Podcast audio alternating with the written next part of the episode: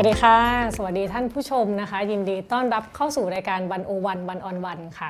วันนี้อีฟปานิชโพสีวังชัยรับหน้าที่ดำเนินรายการนะคะ แล้วก็เหมือนเดิมค่ะ เรามีการถ่ายทอดสดนะคะ ทั้งผ่านทางเพจ d i v a n o one w o r l d นะคะ แล้วก็ YouTube Twitter แล้วก็รวมถึง Clubhouse ด้วยนะคะ ค่ะวันนี้นะคะเราตั้งชื่อตอนไว้หลายท่านอาจจะดูแบบว่าเออไม่ค่อยดูเข้าหน้าเข้ามาฟังไม่หนีนะคะ เพราะว่าตั้งไว้ว่าบันเทิงทอล์กแบบไม่บันเทิงนะคะ เพราะวันนี้เราจะคุยเรื่องวงการบันเทิงแบบเข้มๆค่ะ ในช่วงที่ผ่านมานะคะ อย่างที่เรารู้กันว่าวงการบันเทิงเนี่ยถูกตั้งคำถามหลายเรื่องนะคะ ทั้งเรื่องเจอโจทย์หลายอย่างว่าจะไปกับสังคมได้ไหมอุตสาหกรรมที่เปลี่ยนไปเนี่ยวงการบันเทิงจะเปลี่ยนตามยังไงนะคะ ในขณะเดียวกันเนี่ยพอมีโควิดเข้ามา ก็ดูเหมือนว่าอุตสาหกรรมบันเทิงจะได้รับผลกระทบอย่างมากนะคะตรงนี้หรือเปล่าที่อาจจะเป็นจุดตั้งต้นที่เราจะมาตั้งหลักใหม่อุตสาหกรรมบันเทิงนะคะ วันนี้ค่ะเราก็เลยชวนบุคคลผู้คล่ำวอดในวงการบันเทิงวงการดนตรีมาหลายสิบปีนะคะ จะเป็นใครไปไม่ได้ค่ะ นอกจากป๋าเต้ดนะคะ ยุทธนาบุญอ้อมค่ะ สวัสดีค่ะสวัสดีครับสวัสดีครับค่ะสวัสดีค่ะป๋าเต้ดก็วันนี้นะคะนอกจากเราจะคุยเรื่องอุตสาหกรรมบันเทิง เราจะคุยไกลไปอีกนะคะไปจนถึงเรื่องสังคม ไปจนถึงเรื่องคนรุ่นใหม่นะคะเพราะว่าป๋าเต้ดเนี่ยเรียกได้ว่ารู้จัก เห็นคนรุ่นใหม่มาหลายรุ่นแล้ว แล้วก็ป๋าเต้ดเองก็น่าจะเป็นคนรุ่นใหม่ตลอดการคนหนึ่งเหมือนกันค่ะ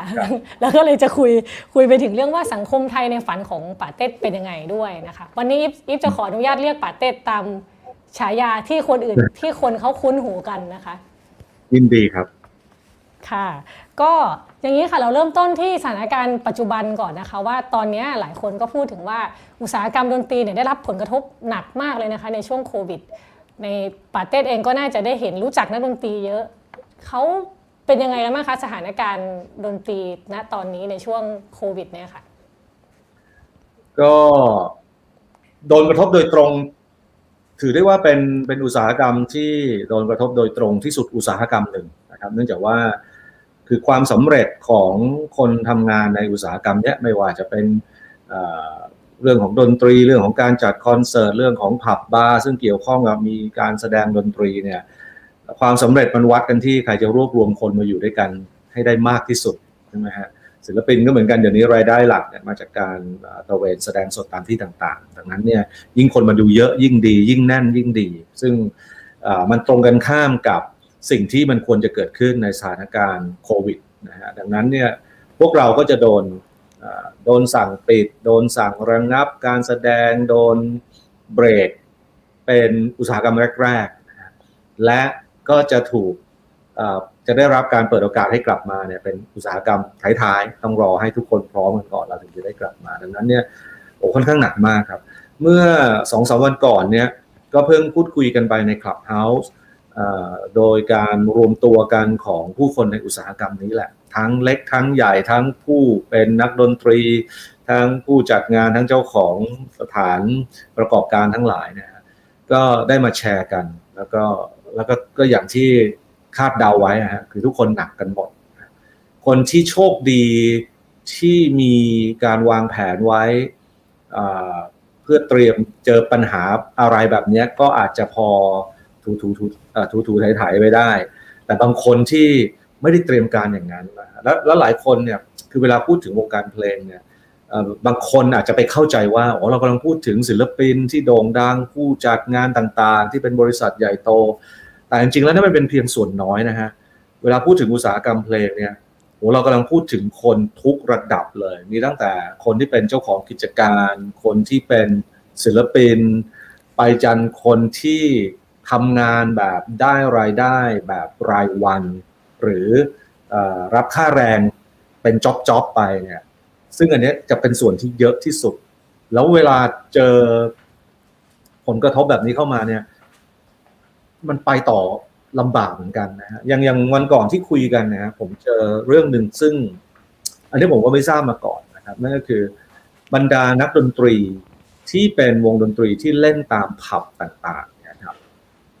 โดยตัวเขาเองเนี่ย ไม่น่าเชื่อว่าเขาไม่มีตัวตนอยู่ในระบบของทางราชการ ว่าเขาประกอบอาชีพอะไรเหมือนฟรีแลนซ์นอกระบบอะไรเงี้ยเหรอคะใช่มีความเป็นฟรีแลนซ์นอกระบบนะ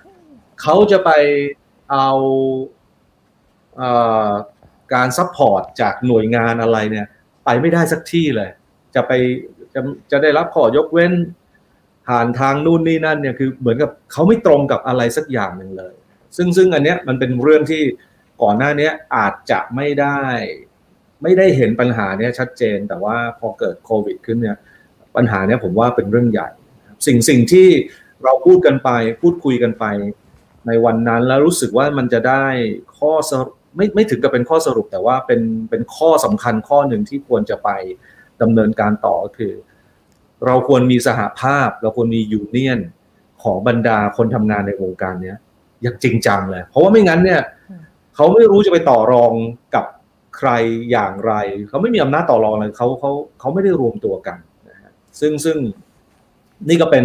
อ่าเป็นภาพสะท้อนจากมุมหนึ่งกันแล้วกัน อย่างอย่างถ้าของผมเนี่ยผู้จัดงาน อันนี้อันนี้ก็ชัดเจนนะก็คือจัดงานไม่ได้ จัดงานไม่ได้ก็ผมเชื่อว่า ตอนนี้ บริษัทที่เป็นบริษัทจัดอีเวนต์เนี่ยนะครับทั้งเล็กและใหญ่โดยส่วนใหญ่จะเล็กนี่แหละจะจะได้รับผลกระทบหนักที่สุด cash flow มีน้อย บริษัทใหญ่ ๆ อาจจะมี cash flow เยอะหน่อย สามารถที่จะพอจะแบกรับภาระในช่วงที่ไม่มีงานเนี่ยได้ยาวนานนะฮะบริษัทเล็ก ๆ เนี่ยบางทีเขาเขาโดนรายได้หายไปสักสองเดือนเนี่ย ก็แย่แล้วนะฮะดังนั้นเนี่ย จะไม่แปลกใจเลยถ้าเราจะได้ยินข่าว บริษัทที่ทำเรื่องอีเวนต์เนี่ยค่อยๆ ทยอยปิดตัวกันไป โดยเฉพาะบริษัทเล็กๆขนาดบริษัทใหญ่ ๆ ก็ยังเห็นความเคลื่อนไหวในทางที่น่าเป็นห่วงหลายๆ บริษัทนะดังนั้นก็ถ้าพูดสรุปง่ายๆ ก็คือโดนเต็มๆ แล้วก็เป็นเป็น wake-up call เลยฮะเป็นเป็นเป็นนาฬิกาปลุกให้เราตื่นขึ้นมาแล้วเผชิญกับความเป็นจริง แล้วมันจะเปลี่ยนวิธี คิดเปลี่ยนวิธีวางแผนชีวิตของคนในวงการนี้ใหม่หมดเลยครับอืมค่ะ เมื่อกี้ปาเต้บอกว่าโควิดเนี่ยมันเข้ามาทำให้เราเห็นนะว่าโอ้จริง ๆ อาชีพนักดนตรีนี่มันเปราะบางมากเลยนะคะ ในความหมายว่าไม่ได้มีอะไรรองรับเลยเมื่อเกิดยามเดือดร้อนขึ้นมานะคะ แต่ว่าทีนี้ถ้าเรามองย้อนกลับไปก่อนหน้าที่จะมีโควิดเนี่ยมันมีปัญหาอะไรที่แฝงอยู่แล้วไหมก่อนหน้านี้ในอุตสาหกรรมดนตรีค่ะที่ หลายคนก็อาจจะมีการพูดนะว่า อุตสาหกรรมดนตรีไทยเนี่ยวงการดนตรีไทยมันอาจจะถึงจุดแบบถอยหลังแล้วหรือเปล่า เพลงวงดนตรีดัง ๆ ที่ฟังกระหึ่มกันทั่วประเทศเนี่ยมันมันไม่เหมือนเดิมแล้ว มันไม่ได้ไม่ได้มีใครที่จะโด่งดังได้ขนาดนั้นอีกแล้ว หรือหาเงินได้จากการทำเพลงได้ขนาดนั้นอีกแล้วอะค่ะ มันเป็นยังไงครับประเด็นนี้เอ่อเพราะว่าประเด็นนี้ก่อนกันแล้วกันครับ ก็คือประเด็นที่ว่าทุกวันนี้ แทบจะไม่มีคำว่าซูเปอร์สตาร์อีกแล้วนะครับประเด็นที่คุณดีฟเวสขึ้นมาอันสุดท้ายนั้น อันนี้อันนี้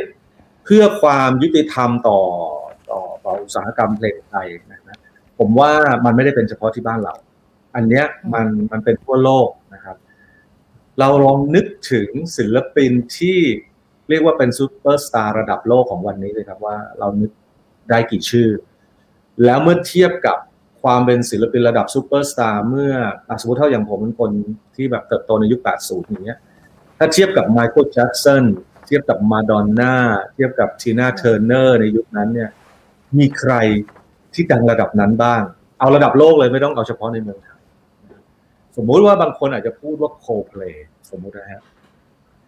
โคเพลเนี่ย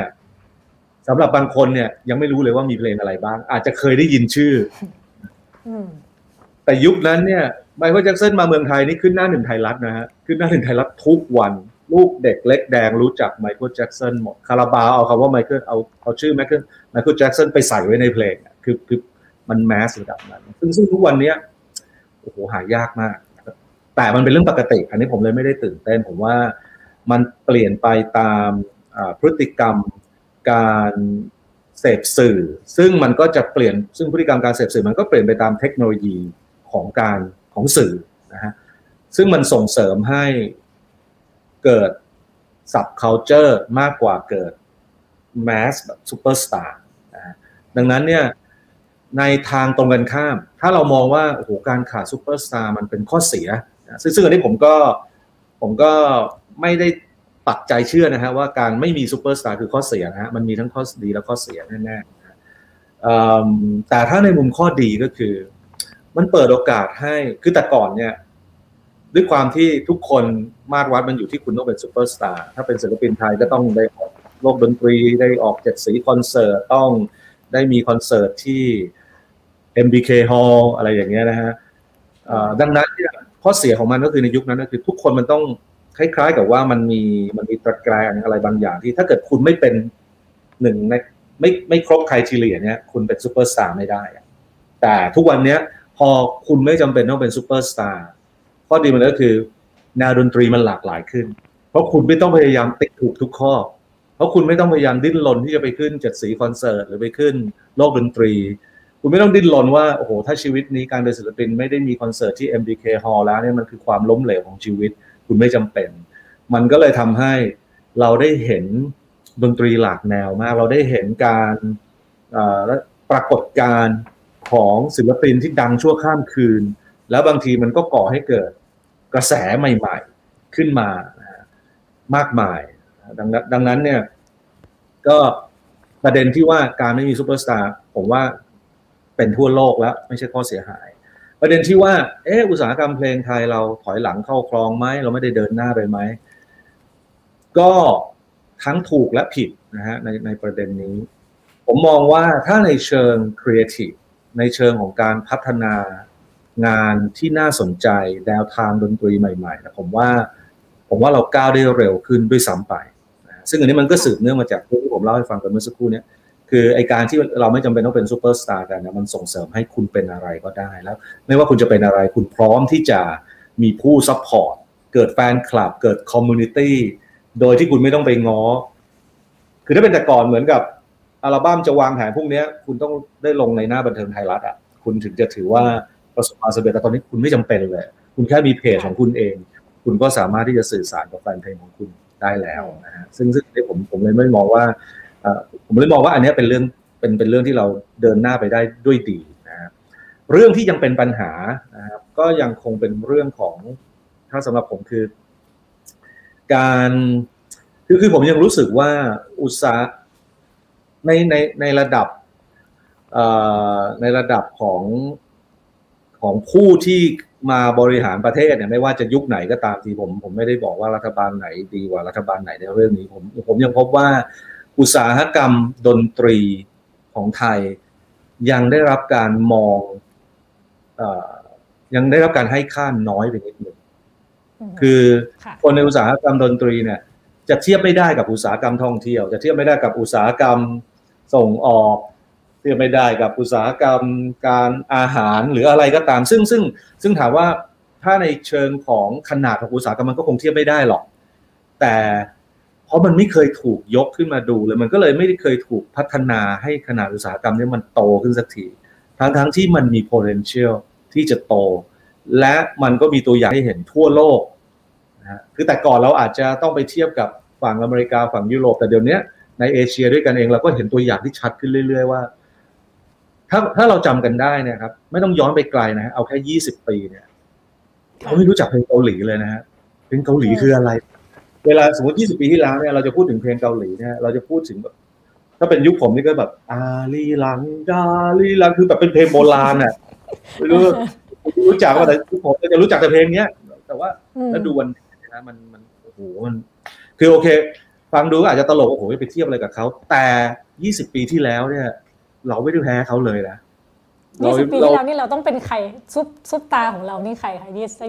ที่แล้วยี่สิบปีที่แล้วก็ก็มอสทาทาก็แถวแถวเนี้ยครับอะไรเงี้ยเหรอพี่เบิร์ดนี่อยู่มานานกว่านั้นอีกจริงๆยี่สิบปีที่แล้วนี่หลายวงที่ยังบอดี้สแลมก็ก็ก็ประมาณนี้จะว่าไปแล้ว ก็ประมาณเนี้ยอายุ ดังนั้นเนี่ยเรา คือเนี้ยสำหรับผมผมยังเห็นว่าการมองว่าอุตสาหกรรมดนตรี มันไม่ใช่อุตสาหกรรมจริง ๆ มันไม่ใช่ธุรกิจที่เป็น sector สำคัญ ในมุมมองของผู้บริหารประเทศในมุมมองของนัก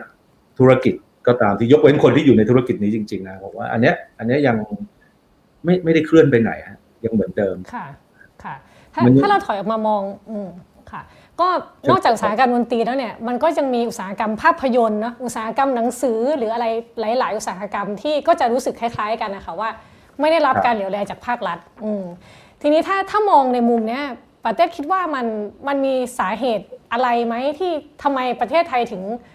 เออคือในเมื่อก็มีคนทำงานคนเก่งๆตั้งเยอะทำไมอุตสาหกรรม ไม่ใช่แค่ดนตรีเนาะภาพยนตร์หนังสือก็ไม่ได้รับการสนับสนุนจากภาครัฐเท่าที่ควรจะเป็นอะโหเออ นั่นสิครับ ไม่น่าเชื่อเลยว่า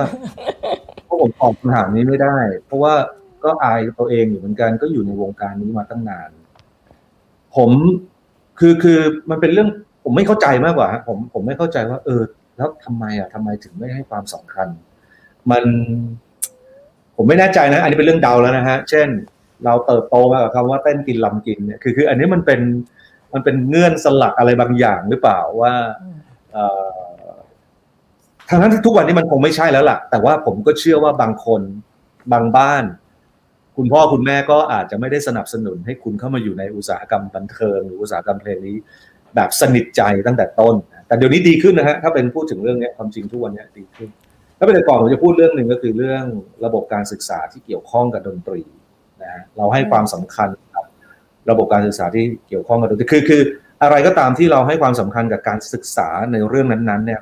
มันจะถูกให้ความสำคัญคือโดยโดยตัวมันเองเนี่ยมันก็จะได้รับการยกระดับสถานะมันขึ้นโดยอัตโนมัติ เมื่อเมื่อเรามองมันในแง่วิชาการ แต่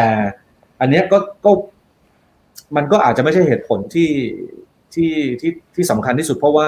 ก็ต้องยอมรับว่าทุกวันนี้การศึกษาด้านดนตรีมันพัฒนาไปไปเยอะมากฮะเรามีมหาวิทยาลัย เรามีสถาบันที่สอนทางด้านดนตรีเนี่ย ทั้งระดับเอกชน ทั้งโรงเรียนสอนร้องเพลงเล็ก ๆ ไปจนถึงระดับมหาวิทยาลัย แล้วก็ผลิตบุคลากรดีๆออกมามากมายนะทุกวันนี้เนี่ยเวลาเราเห็นบรรดาศิลปินรุ่นใหม่ ๆ เนี่ย ในช่วงประมาณสักห้าปีสิบปีหลังเนี่ย เกือบจะน่าจะผมว่าอาจจะเจ็ดสิบเปอร์เซ็นแปดสิบเปอร์เซ็นเนี่ย ผ่านการศึกษาด้านดนตรีในสถาบันต่างๆ มา แล้วแล้วเราก็อันนี้มันก็สอดคล้องกับเรื่องการที่มันมีดนตรีแนวที่น่าสนใจหลากหลายมากยิ่งขึ้นอันนี้ก็อาจจะยังไม่ใช่ปัญหาอีกเอ่อไม่แน่ใจจริงๆ ผมว่าแบบเวลาเวลาหรือหรือรายได้มันอาจจะยังไม่มากพอ จนทำให้เวลาจัดลำดับขั้นแล้วเนี่ยเขาก็ต้องไปให้ความสำคัญกับเรื่องส่งออกกับเรื่องท่องเที่ยว กับเรื่องอุตสาหกรรมแช่แข็งเรื่องอาหารอะไรมากกว่า มั้งไอตัวอุตสาหกรรมดนตรีนี่มันเลยมันเลยไม่หรือหรือหนังเนี่ยอุตสาหกรรมบันเทิงทั้งหลายมันเลยไม่ไม่ถูกยกขึ้นไปอยู่ในท็อป priority สักทีค่ะ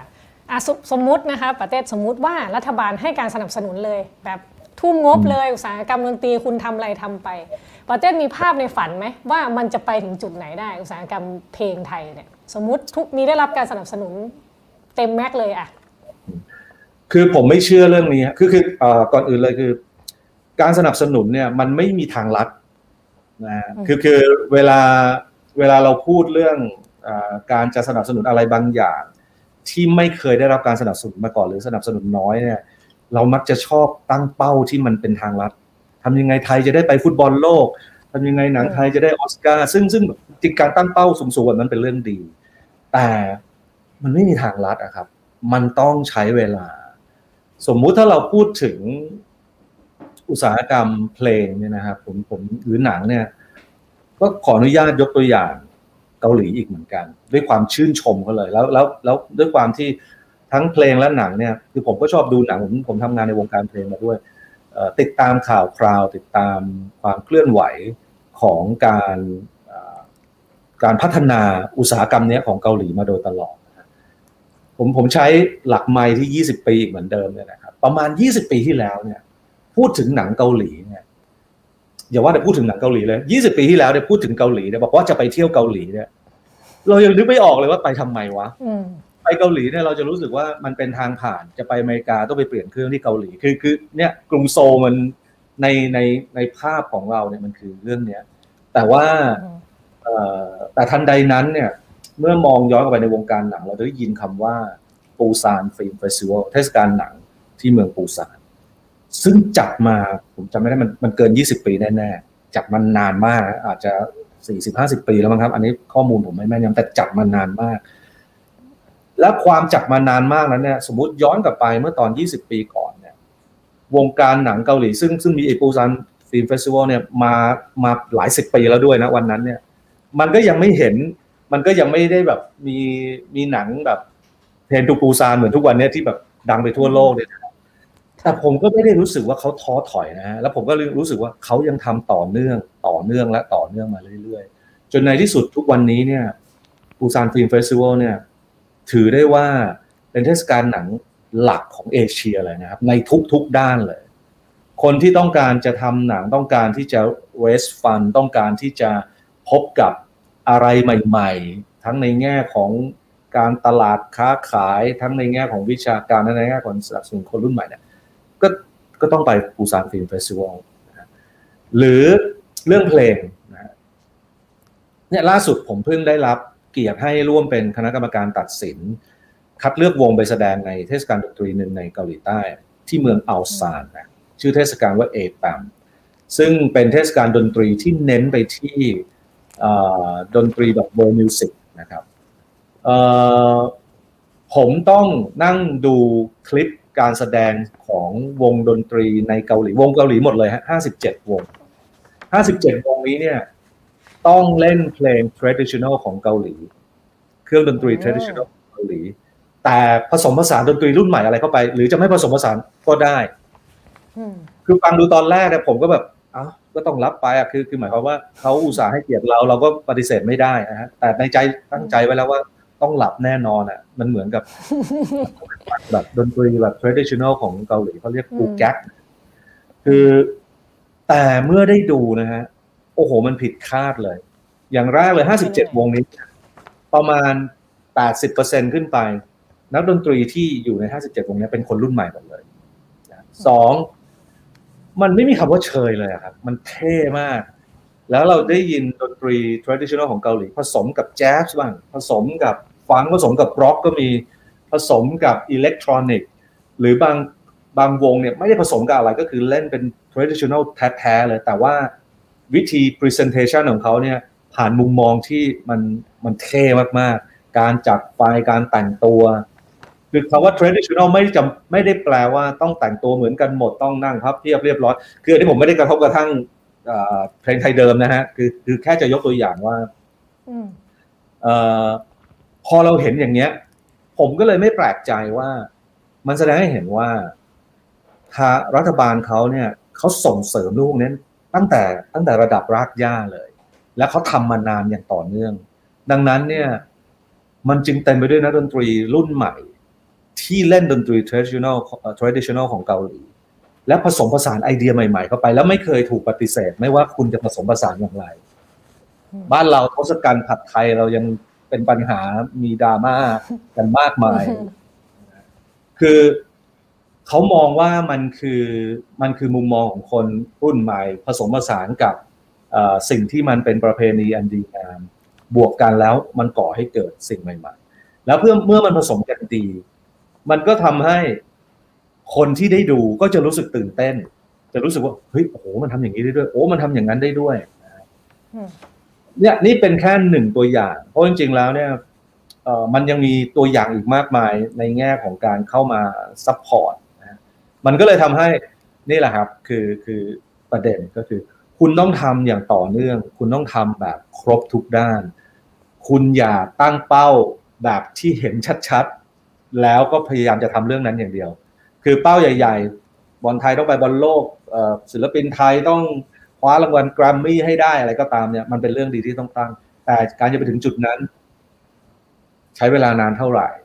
แผนหนึ่งสองสามเป็นอย่างไร ต้องทำทุกด้านค่ะถ้ามองย้อนกลับมาที่วัฒนธรรมดนตรีของไทยนะคะมันมีความเข้าใจอะไรที่ผิดของภาครัฐไหมที่มอง เช่น อาจจะไม่เข้าใจว่าวัฒนธรรมดนตรีมันมันเป็นยังไงกันแน่ เลยไม่รู้ว่าจะพัฒนาไปทางไหนกันแน่ หรือเราติดกับดักความคิดอะไรอยู่ไหมคะที่ทำให้เราแบบมันมันพัฒนาไปไม่ถึงจุดที่มันควรจะเป็นสักทีเอ่อผมผมก็ไม่แน่ใจเหมือนกันครับเพราะว่าเพราะว่าอันนี้คือ to be fair เราผมผมอาจจะมีข้อมูลของที่เกี่ยวข้องกับผู้ที่ต้องตัดสินใจน้อยไป แต่ว่าสิ่งหนึ่งที่ผมเห็นก็คือว่า อย่างแรกคือจริง ๆ แล้วมีหน่วยงานมากมายนะครับ ที่ที่ทำเรื่องศิลปะวัฒนธรรม แล้วในหน่วยงานมากมายนั้นเนี่ย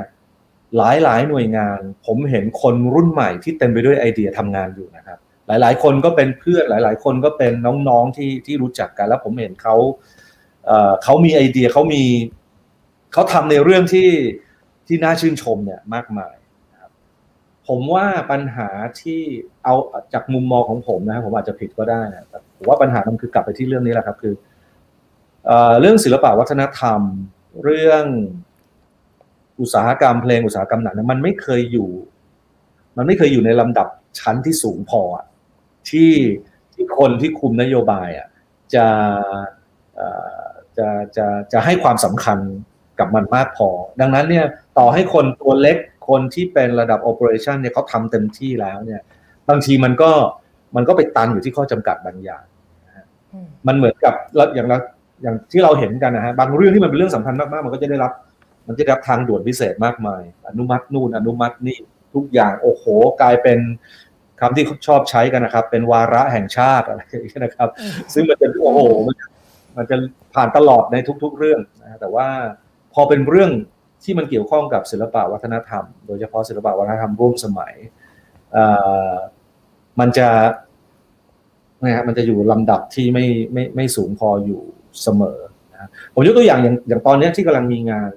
บางกอกดีไซน์วีคเนี่ยผมว่ามันเท่มากเลยนะครับ อันนี้อันนี้ผมก็ถือว่าเป็นตัวอย่างของการที่จริง ๆ แล้วมีหน่วยงานที่ทำเรื่องนี้ แล้วมีคนเก่งๆอยู่ในนั้น มีคนที่มีมุมมองที่แบบเวลาเราไปงานแบบนี้บางกอกดีไซน์วีคเนี่ยเราแทบนึกไม่ออกเลยว่าจริง ๆ นี่คืองานราชการทำอะ แต่แต่นี่คือหน่วยงานราชการทำอยู่ มันเป็นตัวอย่างให้เห็นว่ามีฮะคนที่เขาคิดจะทำอย่างนี้ แต่ว่ามันก็คงต้องมีงานแบบนี้มากขึ้น มีการให้ความสำคัญกับเรื่องแบบนี้มากขึ้น เราเคยเกือบจะมีบางกอกฟิล์มเฟสติวัลนี่เราเราเกือบจะเป็นเทศกาลหนังที่ใหญ่มาก แล้วดูจะมันเกิดปัญหาอะไรถ้าจำกันได้ก็ตายน้ำตื้นกลายเป็นเรื่องเกิดมีเรื่อง คอร์รัปชันดังไปทั่วโลก ซึ่งมันเป็นเรื่องน่าเสียดาย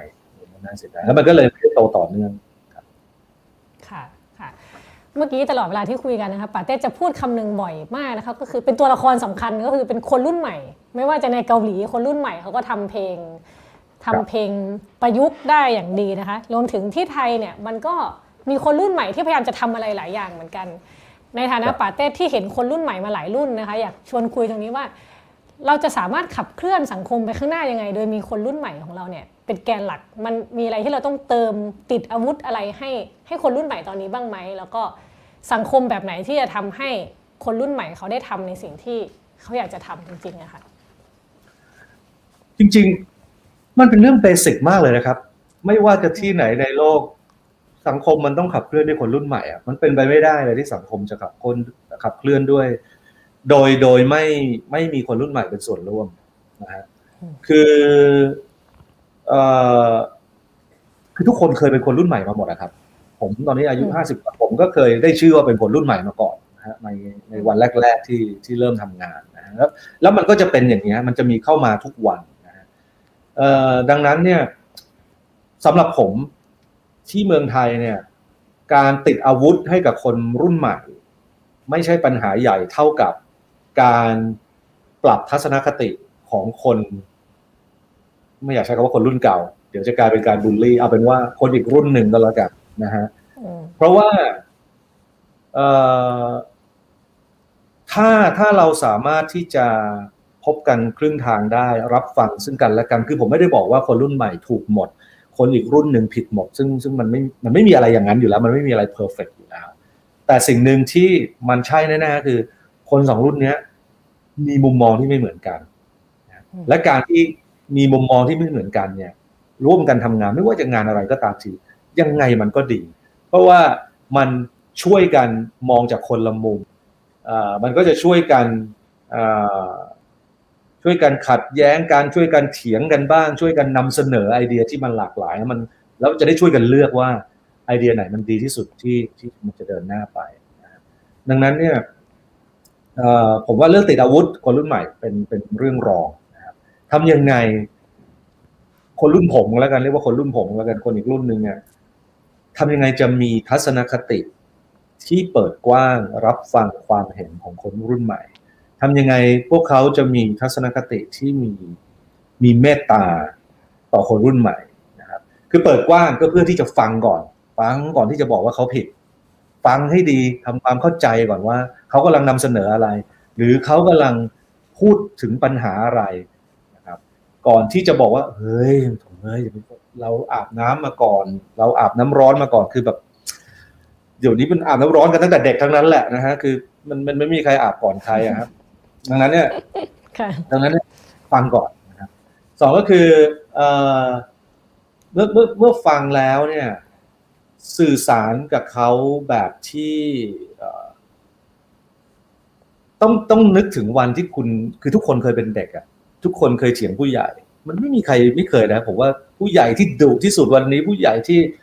เอ่อคอนเซอร์วทีฟสุด ๆ วันนี้ก็เคยเป็นเด็กมาก่อน ก็เคยดื้อมาก่อน ไม่มีใครไม่เคยอะครับ มันเป็นธรรมชาติต้องนึกถึงวันนั้นให้ได้ พอพอเราเข้าใจแล้วแล้วแล้วเราจำเราจำบรรยากาศวันนั้น เราจำได้ว่าเราเคยคิดอะไรเนี่ยภาษาที่จะใช้ที่จะพูดที่จะสื่อสารกันมันมันจะได้พูดกันแบบ เข้าใจกันนะฮะแล้วมันก็จะนำไปสู่อีกเรื่องหนึ่งที่ผมบอกคือความเมตตา คือคนที่ประสบการณ์น้อยมันมีโอกาสผิดพลาดเยอะกว่าคนที่ประสบการณ์เยอะอยู่แล้ว มันเป็นเรื่องปกติ อย่าไปโกรธเขามากเวลาที่เขาผิด หรือบางเรื่องเนี่ย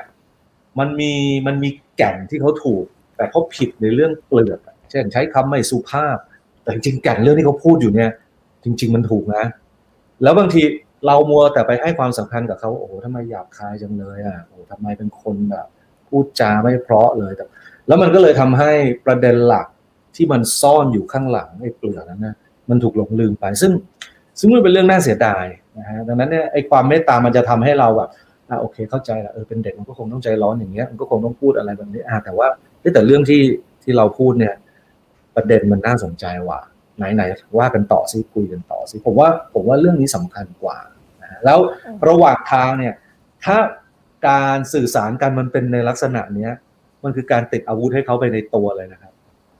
อือฮึคุณจะเอาอาวุธอะไรไปติดกับเขาอะในเมื่อคุณยังคุณยังไม่เชื่อเขาเลยอะคุณยังไม่ไม่รับฟังเขาเลยอะคุณยังมีทัศนคติดูถูกความคิดของเขาขนาดนั้นเนี่ยแล้วคุณจะเอาอาวุธเอาอาวุธไปติดให้เขาเขาก็คงเขาคงจะยอมให้คุณติดหรอก ค่ะค่ะ แล้วตัวปาเต้เองล่ะคะ เคยมีแบบเห็นคนรุ่นใหม่ทำอะไรที่รู้สึกโอ้ยมันขัดใจจังเลย แบบนี้มีไหมแล้วมีวิธีปรับปรับใจตัวเองยังไงบ้าง ให้ให้ยอมรับในสิ่งที่เขาเป็นนะคะโอ้ความจริงคำถามนั้นมันมีคำตอบอยู่ในนั้นเรียบร้อยแล้วครับคือว่าผมก็ผมก็ไม่ได้เป็นไม่ใช่พระอิฐพระปูนฮะคือหลายครั้งผมเห็น เนื่องจากว่าผมเป็นนักสื่อสาร ผมทำงานเรื่องของการสื่อสารนั้นเนี่ยบางทีเรื่องที่ขัดใจผมเนี่ยมันจะเป็นเรื่องเกี่ยวกับการสื่อสาร การใช้ภาษาที่ผิดการใช้คำที่ไม่ถูกกาละเทศะอย่างเงี้ย ผมจะรู้สึกจะรู้สึกมันขัดใจเหลือเกิน แต่แต่ในที่สุดแล้วเนี่ย มันก็ต้องปรับตัวฮะ มันก็ต้องปรับใจที่จะเข้าใจว่า อ๋อเออว่าเฮ้ยคำว่ากาลเทศะ เราเองก็ต้องกลับไปคิดถึงคำว่ากาลเทศะนี้ใหม่ กาละมันอาจจะเปลี่ยนไปเทศะมันอาจจะเปลี่ยนไปคำที่เคยเป็นคำไม่สุภาพในสถานการณ์ปัจจุบันในสภาพแวดล้อมปัจจุบันในสังคมปัจจุบัน เอ๊ะมันอาจจะ มันอาจจะสุภาพขึ้นไปเรียบร้อยแล้วก็ได้นะฮะแต่ก่อนบางคำห้ามใช้เลย เดี๋ยวนี้เฮ้ยมันพอจะใช้ได้ในบางสถานการณ์นั่นแหละครับคือคือพอพอเรา พอเราเริ่มทำความเข้าใจ เราก็จะพบว่าบางทีเราเปลี่ยนความคิดคนอื่นไม่ได้เนี่ยเราเราเริ่มด้วยการเปลี่ยนความคิดของเราเอง แล้วบางทีหลายเรื่องมันอาจจะคลี่คลาย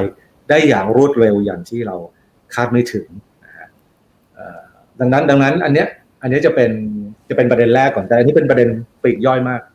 ถ้ามันจะมีประเด็นสำคัญอย่างหนึ่งนะฮะแต่ว่าอันนี้ผมต้องพูดอย่างระมัดระวังเพราะว่า ไม่ได้อยากที่จะไปเอ่อตำหนินะเพราะว่าเพราะผมว่าอันนี้มันอยู่ในหมวดของสิทธิในการแสดงออกทางความเห็นนะครับ คือมันเป็นธรรมดาของคนรุ่นใหม่นะฮะโดยเฉพาะคนที่ยังอายุน้อยเนี่ยนะครับ ผมก็เคยเป็นทุกคนก็เคยเป็น มันจะเต็มไปด้วยคำถามนะเพราะว่าหลายคำถามยังไม่ได้คำตอบ หรืออาจจะได้คำตอบที่ยังไม่ค่อยพอใจ หรือ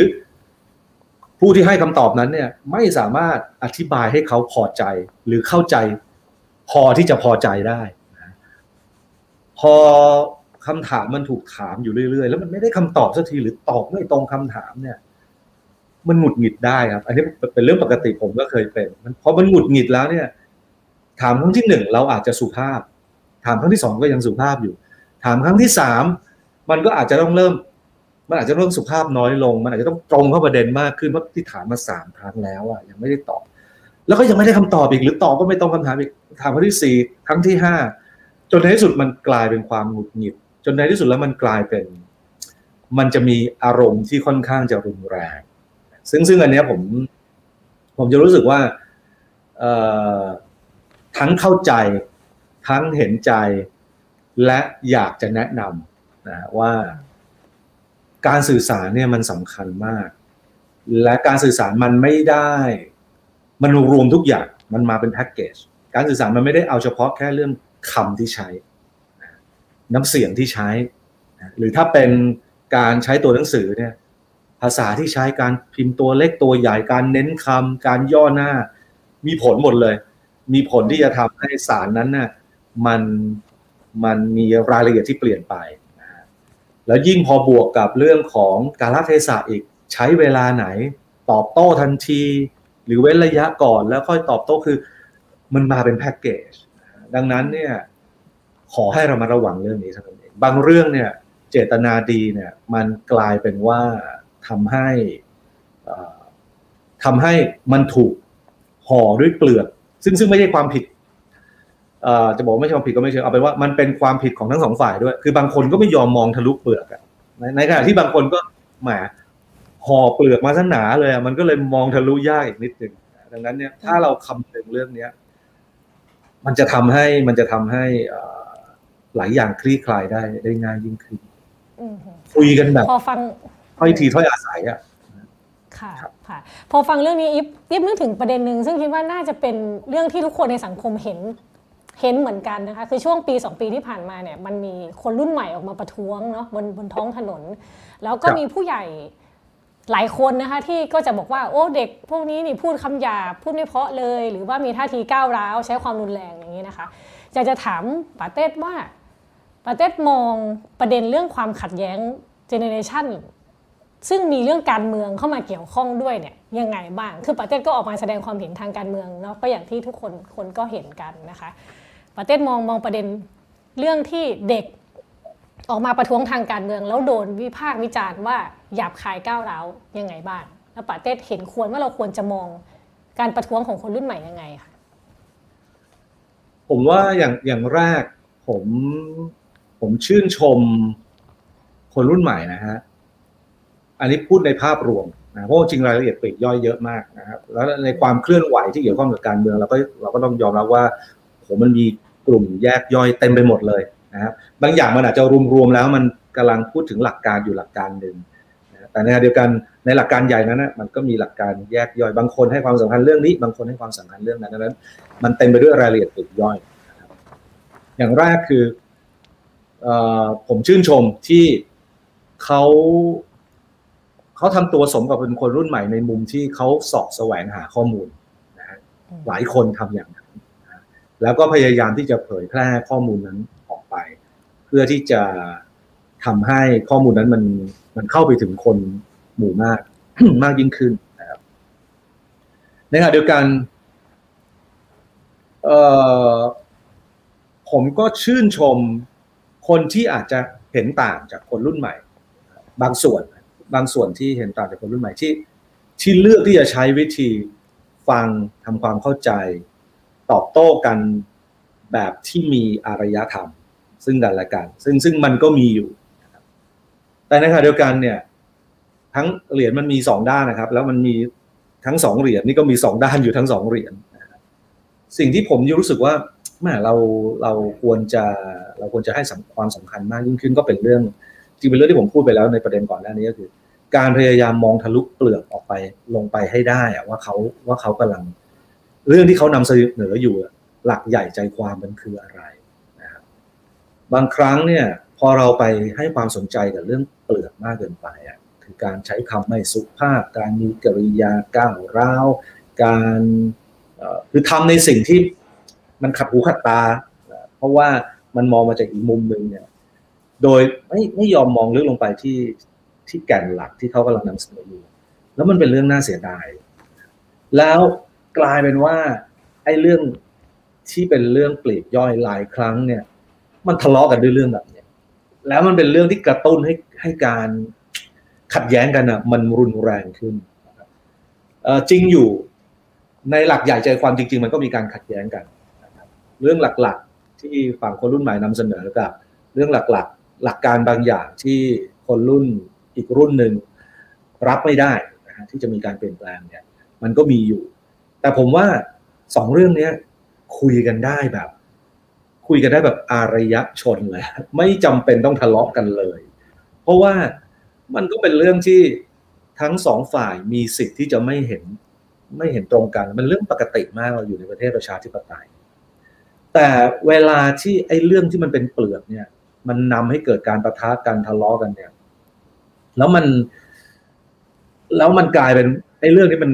ขยายใหญ่โตทั้งในแง่ของการที่มันขยายไปเองโดยธรรมชาติทั้งในแง่ของการที่บางคน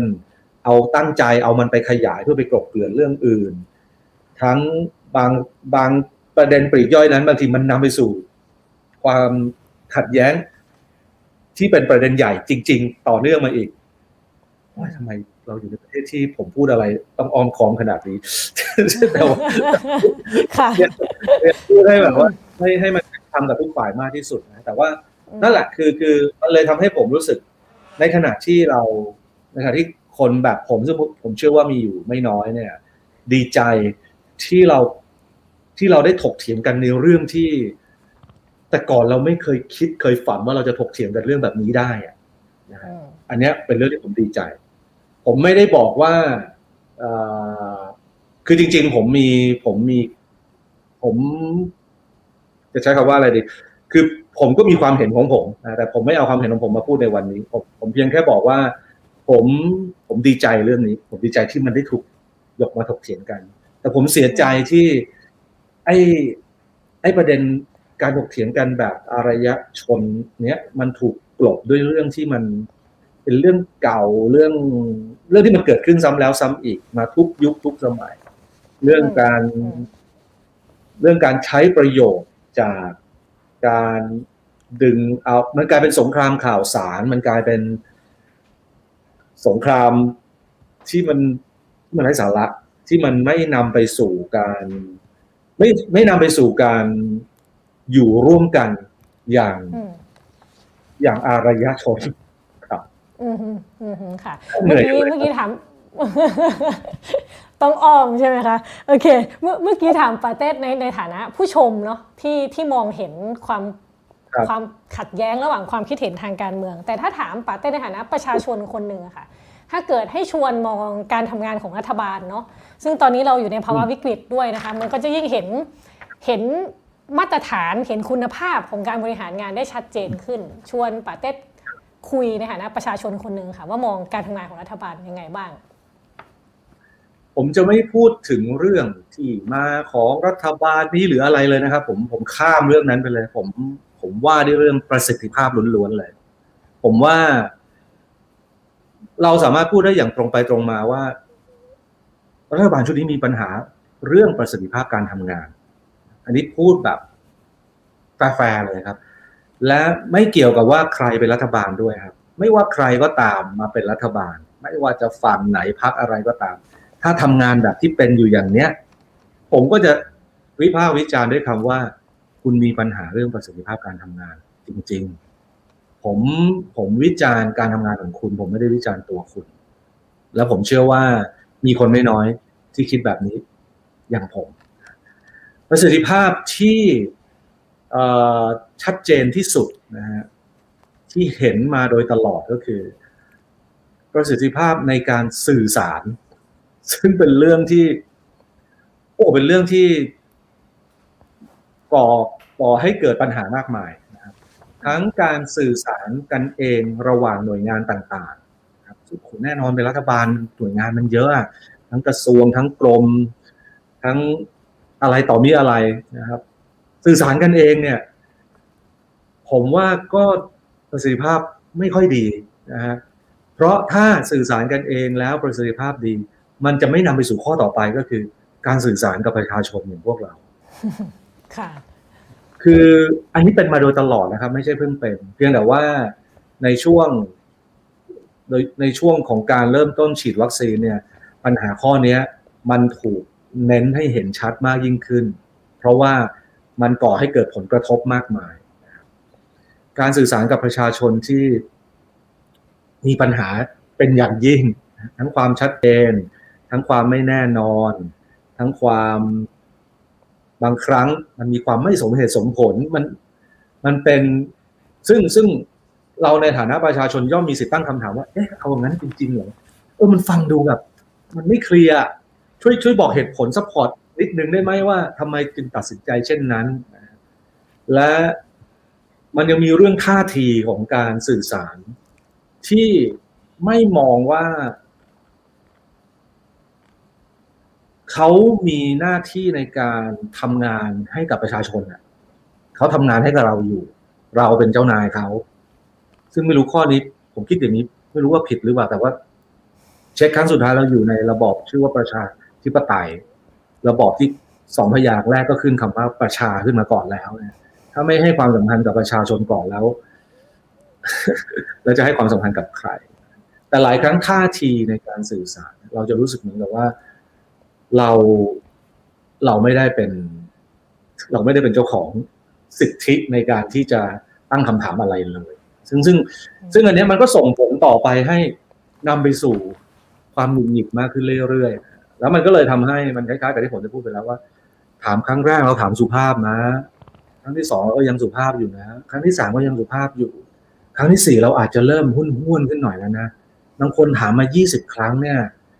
มันก็เริ่มจะ มันก็เริ่มจะมากกว่าหุ้นแล้วอะ่ะ แล้วตอนที่เราถามไปครั้งที่ยี่สิบเนี่ยคำถามเดิมเราถามไปยี่สิบครั้งเนี่ย แล้วเราโดนคนที่จะใช้คำว่าอะไรดีอะเอาเป็นว่าโดนคนบางคนเนี่ย มาต่อว่าเราเรื่องการใช้คำไม่สุภาพเนี่ย เราก็จะรู้สึก เดี๋ยวมันจะมาสุภาพอะไรกันตอนนี้วะเรื่องที่ถามอยู่นี่มันเรื่องพอขาดบาดตายเลยอะไว้สุภาพไว้ทีหลังได้ไหมอันนี้ถามมายี่สิบรอบแล้วไงไม่ใช่เพิ่งถามคำแรก มันมันผมว่า ถ้าเอาในในขณะที่ผมผมเรียนสื่อสารมวลชนมา ผมทำงานด้านการสื่อสารมาโดยตลอดเนี่ยถ้าให้ผมวิจารณ์ผมก็วิจารณ์เรื่องการสื่อสารก็แล้วกัน ความจริงมันอาจจะมีปัญหาตรงอื่นมากมาย แต่ผมว่า เรื่องปัญหาเรื่องการทำงานมีประสิทธิภาพ ไม่มีประสิทธิภาพเนี่ย ไม่ได้มีใครคาดหวังรัฐบาลที่เพอร์เฟกนะ ไม่มีใครคาดหวังว่าแบบ จงมีรัฐมนตรี ต้องมีอธิบดีจงมีนายกที่ไม่เคยทำผิดเลย ผมว่าใครที่คาดหวังอะไรแบบนั้นเนี่ยก็ไม่แฝงเพราะมันไม่มีจริง แต่อย่างน้อย เราคาดหวังรัฐบาลที่คุยกับเราแบบรู้เรื่องหน่อยนึงเนี่ยและถ้าจะมีข้อสำคัญอีกข้อหนึ่งก็คือ ผมว่าปัญหาที่สำคัญอีกข้อหนึ่งคือ การการเข้าใจในปัญหาของตัวเองอะ คือคือเมื่อเขามีปัญหาเรื่องประสิทธิภาพในการทำงานแล้ว และเท่าที่เรารับทราบอยู่ตอนนี้ผ่านการสื่อสารที่มีปัญหาเนี่ย เราก็เริ่มรู้สึกว่า เอ๊ะเขารู้ตัวไหมว่าเขามีปัญหาอยู่นะประสิทธิภาพการทำงาน ถ้าเรารู้สึกได้อย่างมั่นใจว่าเขารู้ตัวฮัลโหลนี่ผมยังอยู่ใช่ไหมฮะอยู่ค่ะอยู่อยู่โอเคครับ เอ่อ ถ้าเรามั่นใจว่าเขารู้ตัว เราก็จะสบายใจขึ้นนะว่าอย่างน้อยอะโอเคเขารู้เขารู้ปัญหาเดี๋ยวเขาจะค่อยๆปรับปรุงและดีขึ้นแต่ตอนนี้เราเริ่มรู้สึกว่า เอ๊ะหรือเขาไม่รู้ตัววะรู้หรือเปล่านะแล้วพอเขารู้ตัวนี่เราจะเริ่มแบบแล้วยังไงดีเนี่ย แล้วมันจะเป็นยังไงต่อไป ผมผมจะรู้สึกว่า นี่แหละครับ คือปัญหาที่สำคัญใหญ่ๆคือสามข้อนี้ ผมว่ามีปัญหาเรื่องประสิทธิภาพการทำงาน มีปัญหาเรื่องอการสื่อสาร และเราเริ่มตั้งข้อสงสัยว่า เขารู้ตัวหรือเปล่าว่าเขามีปัญหา ค่ะ ค่ะโอเคเมื่อกี้เมื่อกี้พูดในเชิงแบบปัญหาที่เป็นเห็นเป็นย่อยๆลงมานะคะ แต่ว่าถ้าเกิดเราชวนไปกลับไปที่ฐานฐานของประเทศอะค่ะ ซึ่งก็คือประเทศยังเห็นหน้าจออยู่ใช่ไหมคะตอนนี้ เอ่อเดี๋ยวผมดูก่อนนะครับ หายไปแล้วครับแต่ไม่เป็นไรครับผมได้ยินเสียงฮะคุยได้ครับได้ยินเสียงเนาะได้ยินเสียงเนาะโอเคค่ะได้ยินเสียงครับอะตอนนี้ตอนนี้ประเทศก็มีเห็นจอชัดเจนก็ เรากลับไปคุยที่ฐานนะคะ คือเรื่องรัฐธรรมนูญ ซึ่งเป็นเป็นกฎหมายสูงสุดของประเทศเนาะในช่วงที่ผ่านมาก็มีการคุยกันว่า เอ้ย ควรจะมีการแก้รัฐธรรมนูญอืมเพื่อให้มันครับเป็นรัฐธรรมนูญของทุกคน เพื่อให้คนทุกคนได้มีสิทธิเสสิทธิเสรีภาพ หรือมีชีวิตที่ดีขึ้นอะไรอย่างนี้นะคะ ถ้าถามปาเต้ในฐานะประชาชนคนหนึงเหมือนเดิมเลย ว่ามีถ้าจะมีรัฐธรรมนูญฉบับหนึ่งเนี่ยปาเต้มีรัฐธรรมนูญในฝันยังไงบ้าง อยากเห็นกฎหมายสูงสุดของประเทศเนี่ยพูดเรื่องไหนเป็นสำคัญคะ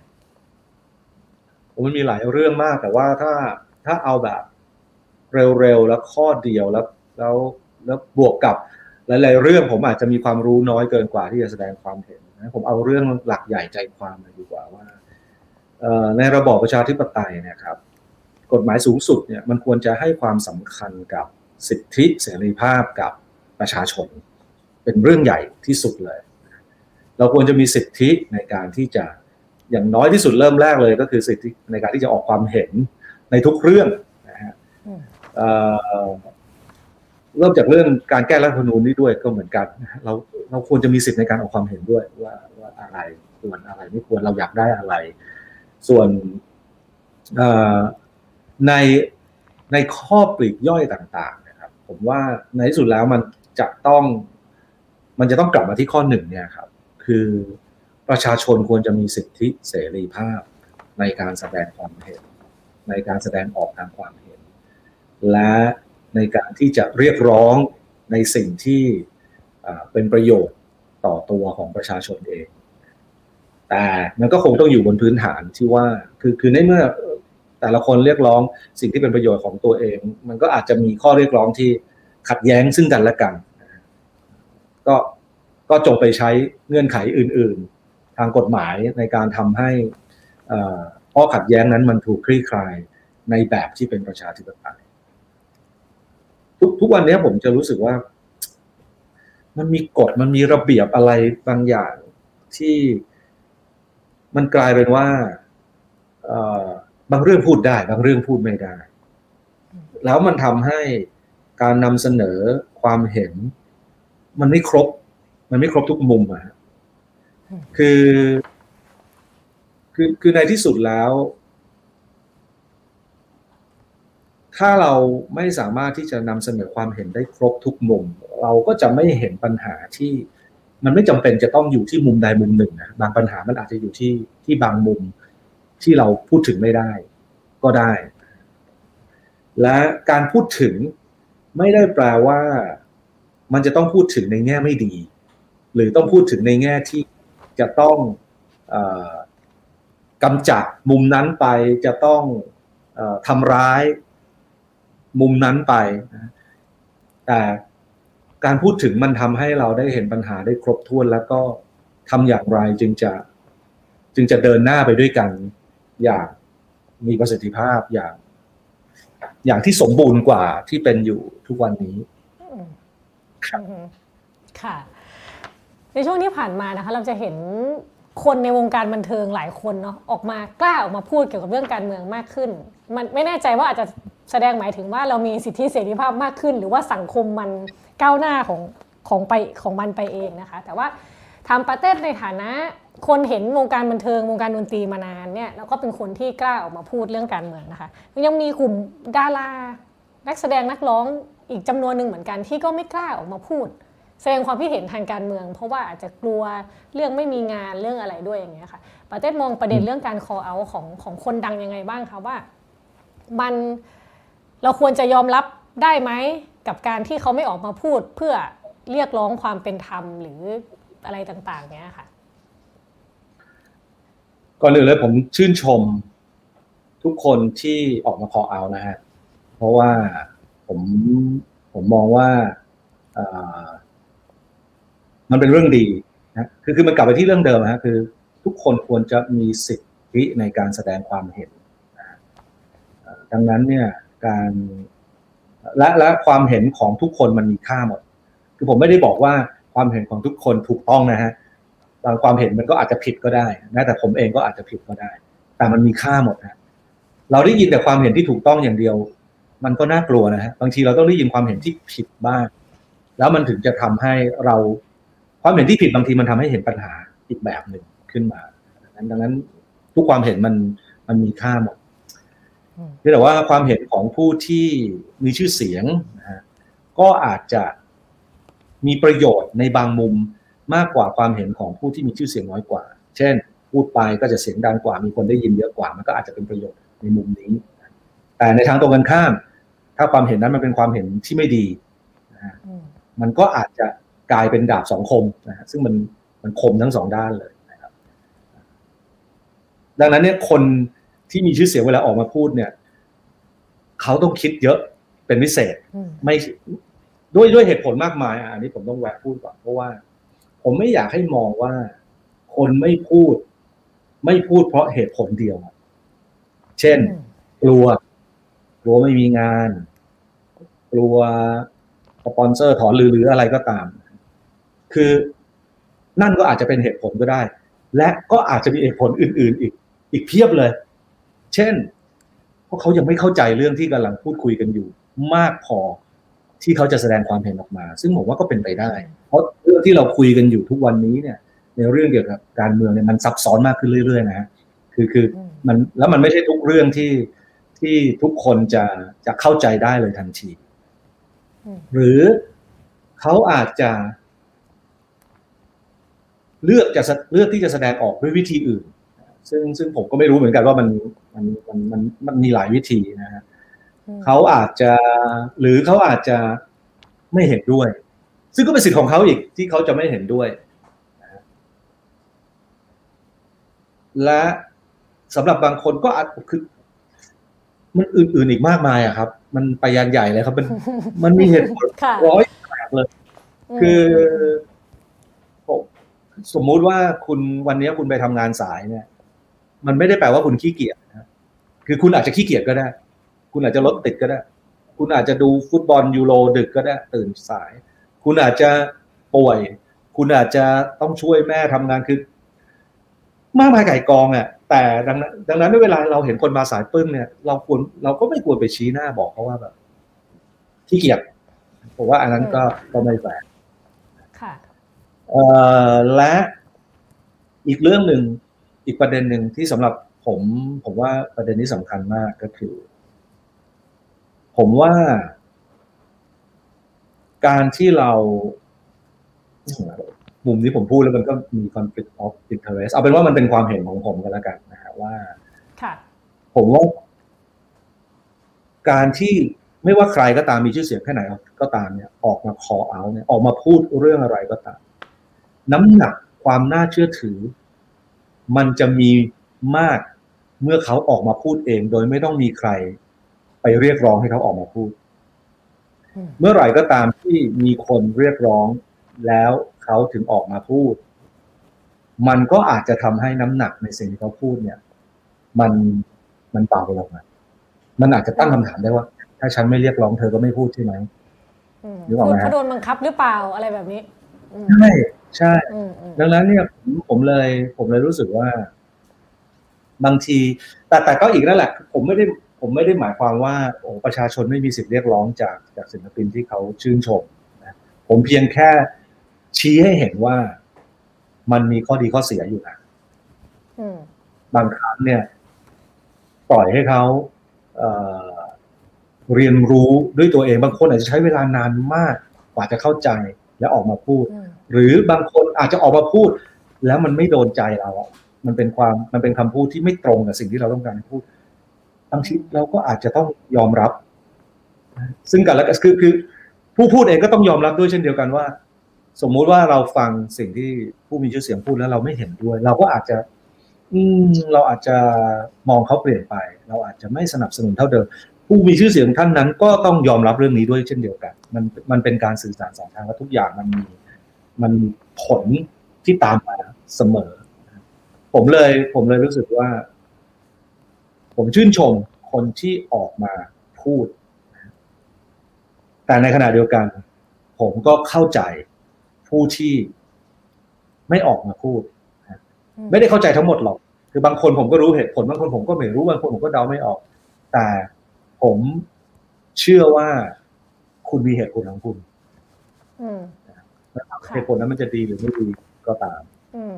แล้วและแล้วตัวปาเต้เอง อืมอะค่ะ เชิญครับเชิญเชิญเลยครับค่ะเชิญครับค่ะ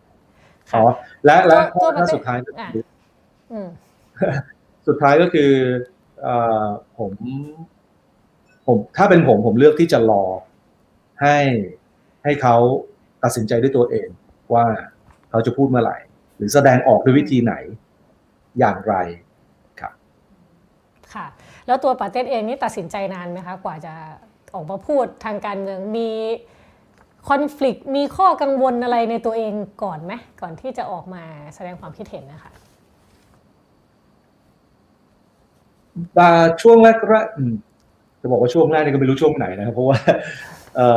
จำไม่ได้แล้วเหมือนกันว่าเริ่มแสดงความเห็นเรื่องแบบนี้ ตั้งแต่เมื่อไหร่แต่เอาเป็นว่า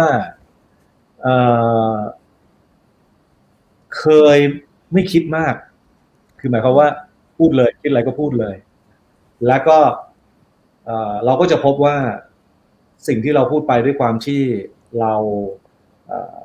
เราเสียงดังเนี่ยนะฮะมันก็จะส่งผลกระทบมากมาย เราก็จะเราก็จะต้องเริ่มระมัดระวังมากขึ้นระมัดระวังในที่นี้มีตั้งแต่ระมัดระวังว่า เอ๊ะ ก่อนที่แสดงความเห็นไปต้องคิดให้ดีก่อนว่าเดี๋ยวเดี๋ยวเรื่องนี้มันยังไงนะเราว่าระวังในเรื่องของอเมื่อเราคิดดีแล้วเราเอ่อเรารู้แล้วล่ะว่าเราจะแสดงความเห็นของประเด็นนี้ ไปในทิศทางใด เราก็ต้องระวังเรื่องการใช้ภาษา การใช้คำท่าทีในการนำเสนอที่เหมาะสมเรื่องกาละเทศะนะฮะตอนไหนตลกตอนไหนซีเรียสตอนไหนเบาๆ ตอนไหนเงียบดีกว่านะฮะอืมรอเอ่อเวลาที่เหมาะสมกว่านี้ แล้วก็พอมาหลังๆเข้าเนี่ยที่ประเด็นมันซับซ้อนขึ้นเรื่อยๆ มันมีประเด็นที่ โอ้โห มันไม่ มันไม่ใช่ดำกับขาวเลยเว้ยตอนนี้ มันเริ่มมีเอ่อเริ่มมีสีมากมายนะมุมนี้เนี่ย มันถูกในแง่หนึ่งแต่มันก็ผิดในอีกแง่หนึ่งมันถูกวันนี้ แต่อืมพรุ่งนี้อาจจะไม่ถูกก็ได้ เราเห็นด้วยกับสิ่งนี้นะวันนี้ แต่ผ่านไปสามวันเรา เราได้ข้อมูลเพิ่มขึ้น เรารู้สึกว่า เออ เราเราคิดผิดไปว่าวันนั้น มันเลยทำให้เราว่าระวังมากขึ้น ซึ่งซึ่งผมว่า ผมว่ามันก็เป็นเรื่องที่ควรจะเป็นอย่างนั้นอยู่แล้วหรือเปล่า เพราะว่าเรื่องที่เรานำเสนอเรื่องที่เราแสดงความเห็นกันอยู่มันไม่ใช่เรื่อง มันไม่ใช่เรื่องเล็กอะครับใช่ไหมฮะอืมมันเป็นเรื่องที่มีอืมครบมากมาย แล้วมันมีข้อมูลเต็มไปหมด มันมีทั้งข้อมูลที่เอ่อที่เราต้องศึกษาเพิ่มเติม มันมีทั้งความเห็นที่ถ้าเราได้ฟัง ความเห็นจากหลายๆฝ่ายมากขึ้น ก็อาจจะทำให้เราตัดสินใจหรือมีมุมมองต่อเรื่องนี้เปลี่ยนไปคือมัน มันไม่ง่ายครับ มันไม่ง่ายอืมค่ะแล้วก็ปากเต้ลับมาที่เรื่องนั้นแหละพอเราเป็นคนอืมที่มันเป็นคนสาธารณะเนี่ยเรายิ่งต้องระมัดระวังมากเป็นพิเศษเพราะว่าสิ่งที่เราพูดไปเนี่ย มันส่งผลกระทบได้ได้มาก ทั้งในงานด้านดีและไม่ดี เราก็เลยต้องระมัดระวังเป็นพิเศษครับ ค่ะปาเต้ ให้สัมภาษณ์ในรายการปาเต้ทอล์กตอนปาเต้นะคะ ที่คุณซันมาโนดมาสัมภาษณ์นะคะปาเต้เคยพูดไว้ว่าปาเต้เป็นคนเดินสายกลางเนาะในความหมายว่าจะชะโงกไปดูทางซ้ายบ้างทางขวาบ้างนะคะไอการเดินทางสายกลางเนี่ย มันใช้กับเรื่องการเมืองได้ไหมคะอืมผมดีเลยครับ พอดีเลยฮะ เพราะว่าผมพบว่าเวลาที่ผมใช้คำว่าเดินสายกลางตอนนั้นเนี่ย มันก็เป็นคำที่มีปัญหาอยู่เหมือนกัน เพราะว่าเวลาเราพูดเวลาเราเราได้ยินคำว่าเดินสายกลางเนี่ย เรามักจะนึกไปถึงอ่าคำสอนของพระพุทธเจ้า ซึ่งผมก็ยอมรับว่าเวลาผมใช้คำว่าเดินสายกลางเนี่ยผมไม่ได้หมายความตรงกับที่พระพุทธเจ้าท่านเคยตรัสไว้นะดังนั้นเนี่ยวันนี้ก็เลยถือโอกาส ผมผมก็พยายามคิดหลังจากนั้นนะครับผมก็พยายามคิดเออเราเราพูดไม่ตรงจริงๆเรา มันมันบทดิ้งที่ใช้มันไม่ถูก สำหรับผมแล้วมันคือมันมีสองเรื่องผสมกันอยู่ในคำว่าไอ้ไอเดินสายกลางของผมเนี่ยก็คือมันคือคำว่าสมดุลกับคำว่าหลักการนะครับซึ่งซึ่งในบางกรณีเนี่ยผมหมายถึงความสมดุลในบางกรณีผมหมายถึงหลักการนะในกรณีที่สมดุลหมายความว่า ผมอธิบายการเดินสายกลางในมุมมองของผมเนี่ยคือเอเราต้องเข้าใจความเห็นหรือเราต้องเข้าใจรายละเอียด ของทั้งสองฟากฝั่ง ไม่ว่าจะในเรื่องใดก็ตามนะฮะไม่จำเป็นจะต้องเป็นเรื่องการเมืองอย่างเดียวนะสมมุติผมเทียบกับเรื่องเพลงก็ได้เพลงอินดี้กับเพลง mainstream เราต้องเข้าใจมาทั้งสองฝั่ง เราจะไม่เราจะไม่บอกว่าเพลงอินดี้ดีกว่า mainstream เพราะผมว่าคำนี้ไม่แฝงหรือแม้จะบอกว่าเพลง mainstream ดีกว่าเพลงอินดี้ก็ไม่แฝงเพราะจริง ๆ แล้วมันมีทั้งดีและไม่ดีอยู่ทั้งสองฝั่ง การที่เราจะบอกได้ว่า อะไรดีอะไรไม่ดี การที่เราจะรู้ว่ามันมีดีและไม่ดีอยู่ทั้งสองฝั่งเนี่ย เราต้องฟังทั้งสองฝั่งก่อน นี่คำว่าเดินสายกลางของผมคือเรื่องนี้ คือซ้ายก็ต้องชะโงกไปดูไปฟังไหนอินดี้เป็นยังไง ขวาก็ต้องชะโงกไปฟังนะแล้วเราเอาข้อดีข้อเสียของทั้งสองฝ่ายมาอยู่ตรงกลางนะผมผมจะไม่ใช่คนที่หลงรักกับเพลงอินดี้ทั้งที่ผมเคยขึ้นชื่อเป็นเจ้าพ่อเด็กแนวหรืออะไรก็ตามแต่ว่า ผมไม่ได้ ผมไม่ได้เชิดชูเพลงอินดี้ซะจนทำให้เพลง mainstream มันผิดไปหมดในสายตาของผมไม่ใช่ แล้วผมก็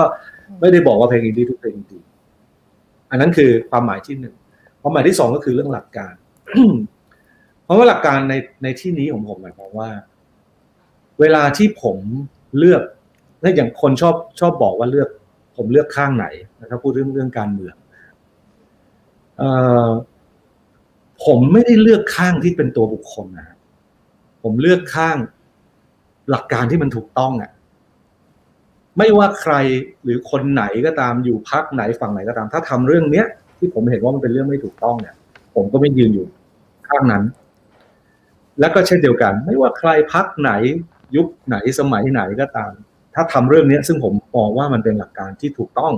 ผมก็จะยืนอยู่ข้างเขา ดังนั้นเนี่ย มันก็เลยทำให้สำหรับผมผมเลยเรียกสิ่งนี้ว่ามันคือการเดินสายกลางคือ ผมไม่ได้เลือกคนน่ะ ผมเลือกอยู่ที่หลักการอะไรเรื่องเดียวกัน ที่เรามองว่าผิดใครทำอย่างเงี้ย แย่มาก เราไม่สนับสนุนเนี่ย ไม่ว่าแค่เปลี่ยนชื่อคนทำอะ ไม่ว่าจะเป็นใคร เราก็จะยืนหยัดอยู่บนหลักการว่าทำอย่างเงี้ย ผิด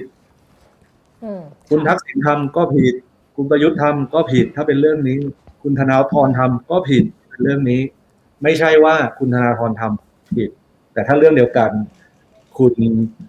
ประยุทธ์ทำแล้วกลายเป็นถูกไอ้อย่างเงี้ย อย่างเงี้ยผมไม่เห็นด้วยนี่นี่คือคำว่าเดิมสายกลางของผมหลักการที่ถูกต้องที่ปาเต้พูดถึงอะค่ะ ในทางการเมืองนี่คือคือหลักการอะไรอะค่ะ ที่เราจะรู้สึกว่าถ้าคนทำผิดจากหลักการนี้เราเรารับเรารับไม่ได้แล้วเราเราจะไม่ไม่เห็นดีเห็นงามกับเขาแล้วอย่างเงี้ยค่ะอันนี้รายละเอียดปลีกย่อย เยอะมากเลยครับ แต่ว่าถ้าถ้าพูดถึงเรื่องการเมืองมันต้องสำหรับผมก็ต้องเริ่มต้นที่สิทธิเสรีภาพของประชาชนก่อน อะไรก็ตามที่มันเป็นการไม่เปิดให้ประชาชนได้มีสิทธิ์มีเสียงในการแสดงความเห็นนะครับ อย่างยุติธรรมคือคือบางเรื่องบางเรื่องมันก็อาจจะมีกฎระเบียบของมันที่ผมเข้าใจได้ แต่ว่าโดยหลักการใหญ่ๆแล้วเนี่ย ใครก็ตามรัฐบาลชุดไหนก็ตาม ที่ ปิดกั้นสิทธิในการแสดงออก แสดงความเห็นของประชาชน ผมก็ไม่ยืนอยู่ข้างนั้น เป็นอันขาดค่ะค่ะ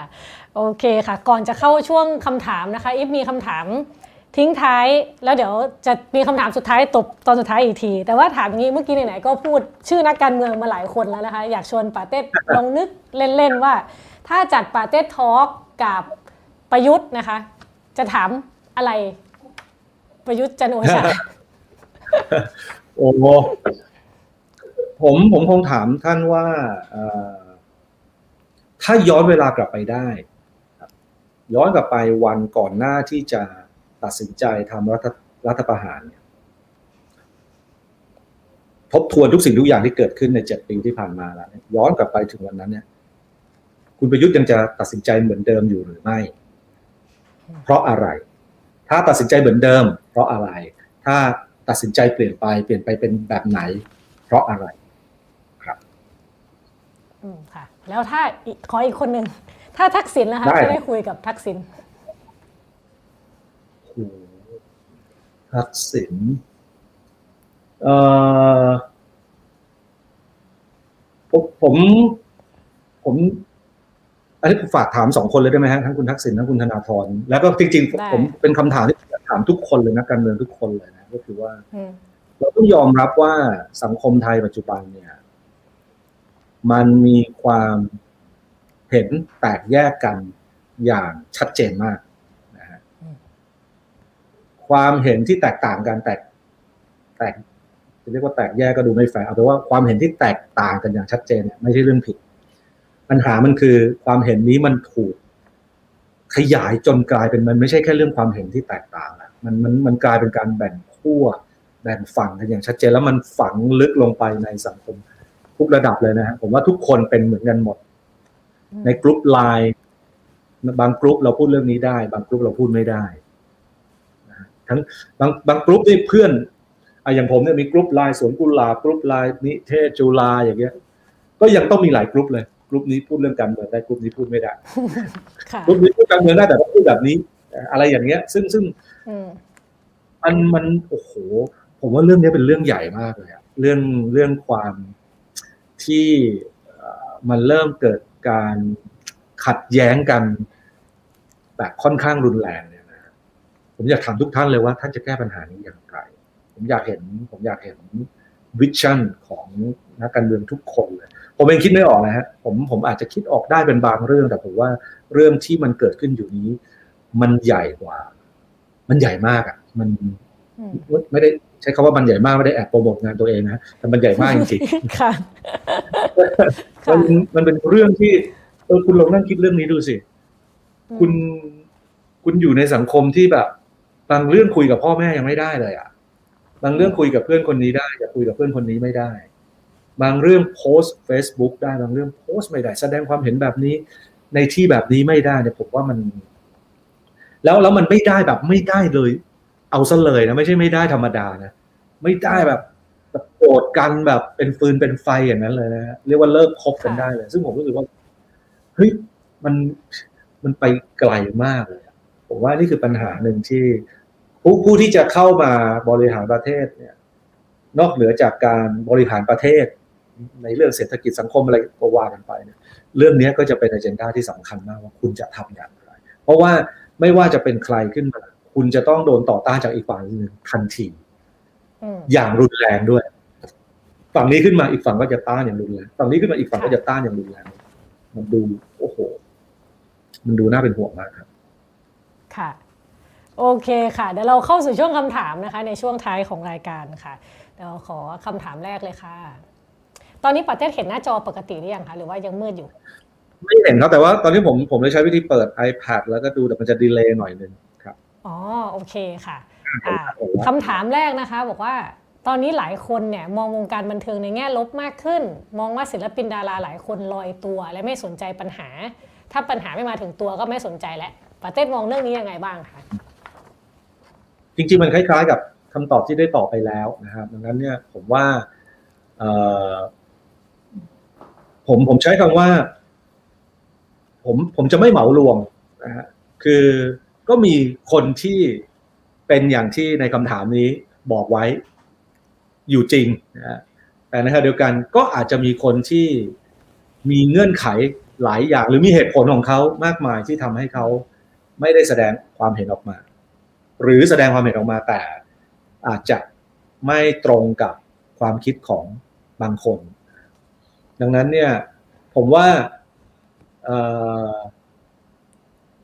ข้อดีคือข้อดีของสิ่งนี้ก็คือว่า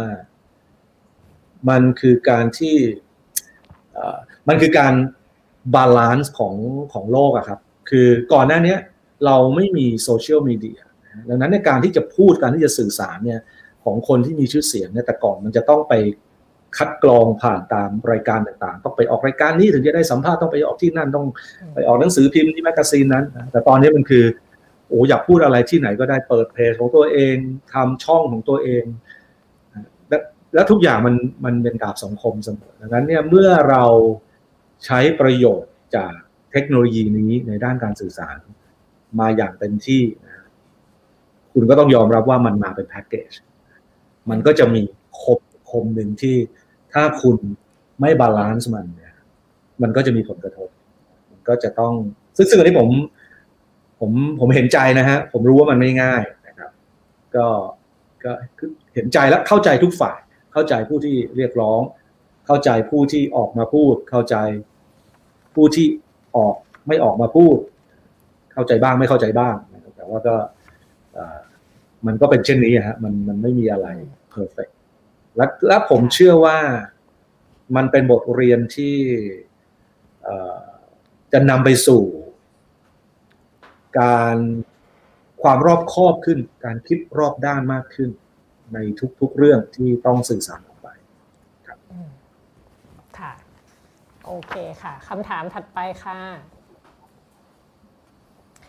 มองอนาคตวงการบันเทิงแล้วคิดว่าสภาพแวดล้อมแบบไหน ที่จะทำให้ดารานักร้องออกมาพูดเรื่องการเมืองสังคมโดยคำนึงถึงราคาที่ต้องจ่ายน้อยลงค่ะผมดูคำถามอีกทีนะครับสภาพแวดล้อมแบบไหนที่จะทำให้ดารานักร้องออกมาพูดเรื่องการเมืองสังคมโดยคำนึงถึงราคาที่ต้องจ่ายน้อยลงหัวนี้ผมจริงมันก็หลายร้อยเหตุผลอย่างที่บอกนะคนคนที่ออกมาพูดหรือออกไม่ออกมาพูดเนี่ย เขาก็จะมีเหตุผลมากมายผมความเห็นของผมมันอาจจะไปไปตอบคาถาม ไปตอบเหตุผลเหล่านั้นทั้งหมดไม่ได้นะฮะแต่ผมคิดว่าเรื่องที่มันเห็นชัดๆก็คือ เรื่องที่เราพูดคุยกันอยู่โดยเฉพาะเรื่องการเมืองในปัจจุบันนี้มันซับซ้อนขึ้นมาก มันมีหลายเรื่องที่ไม่เคยคิดมาก่อนเลยว่าจะมาพูดกันได้ แล้วก็มีหลายเรื่องที่ต่อให้เห็นด้วย ก็ไม่สามารถที่จะแสดงออกกันได้ ง่าย ๆ มันมีเงื่อนไขทั้งเรื่องกฎหมายทั้งเรื่อง กฎสังคม ดังนั้น สภาพแวดล้อมแบบที่จะทำให้แสดงความเห็นกันได้ง่ายมากยิ่งขึ้น ก็คงต้องตัดปัจจัยทางด้าน เราคงต้องมีกฎหมายที่ที่แฟร์ขึ้นมั้งครับ หรือเปิดโอกาสให้พูดทุกเรื่องได้บนพื้นฐานที่ที่ยุติธรรมนะ คือคือบอกว่าพูดทุกเรื่องได้ที่ไม่ใช่หมายความว่า ผมไม่ได้ต้องการกฎหมายที่จะทำให้ทุกคนด่ากันได้ตลอดเวลาโดยไม่ผิดไม่ใช่นะคือคือ เราก็ต้องมีบรรทัดฐานแล้วก็ต้องมีกฎระเบียบที่ทำให้เราอยู่ร่วมกันได้อย่างอย่างอย่างมีสันติสุขนะครับ แต่ผมก็ยังเชื่อว่ามันมีเรื่องบางเรื่องที่มุมบางมุมที่คนเราพูดได้ไม่เท่ากัน โอเคค่ะคำถามถัดไปค่ะ ทางออกของธุรกิจวัฒนธรรมสร้างสรรค์ ธุรกิจวัฒนธรรมธุรกิจสร้างสรรค์ เช่นอีเวนต์คอนเสิร์ตดนตรีหนังเนี่ยในยุคหลังโควิด ยุค post โควิดเนี่ยนะคะอยู่ตรงไหนคะ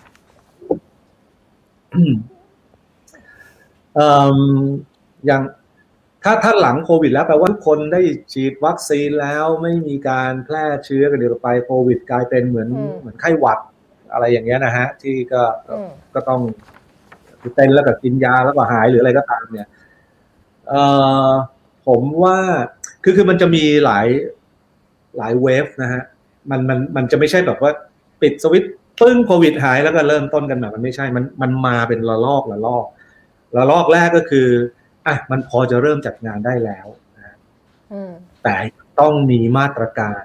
ที่เข้มข้นในเรื่องทางด้านสาธารณสุขอยู่ อันเนี้ยมันแต่ละคนก็ต้องคิดวิธีสำหรับระลอกนี้ก่อนนะมาตรการที่ว่าอย่างไร บางคนเนี่ยหรือบางองค์กรบางบริษัทอาจจะต้องเริ่มจากระดมทุนก่อนด้วยซ้ำไปที่ผ่านมาทุนหายกำไรหดหมดแล้วนะฮะจะรวบรวมเงินจากที่ไหนมาเริ่มต้นทำธุรกิจกันต่อไปได้ ในเรื่องของความรู้สึกของผู้คนอีก นะฮะเพราะว่าธุรกิจแบบนี้เนี่ย เราต้องขายบัตรเราต้องเราต้องมีคนมาร่วมงานเยอะๆ ความรู้สึกของผู้คนเขาพร้อมที่จะมาร่วมงานหรือยัง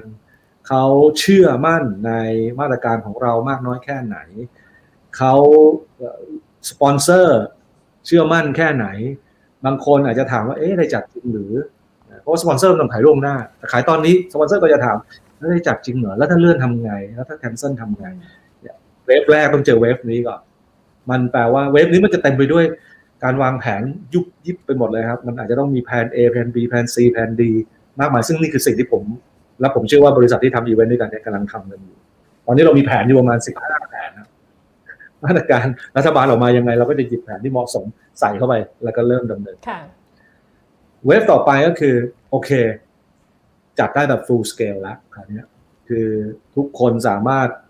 เดินเข้างานไม่ต้องใส่หน้ากากไม่ต้องวัดอุณหภูมิอะไรกันแล้วเนี่ย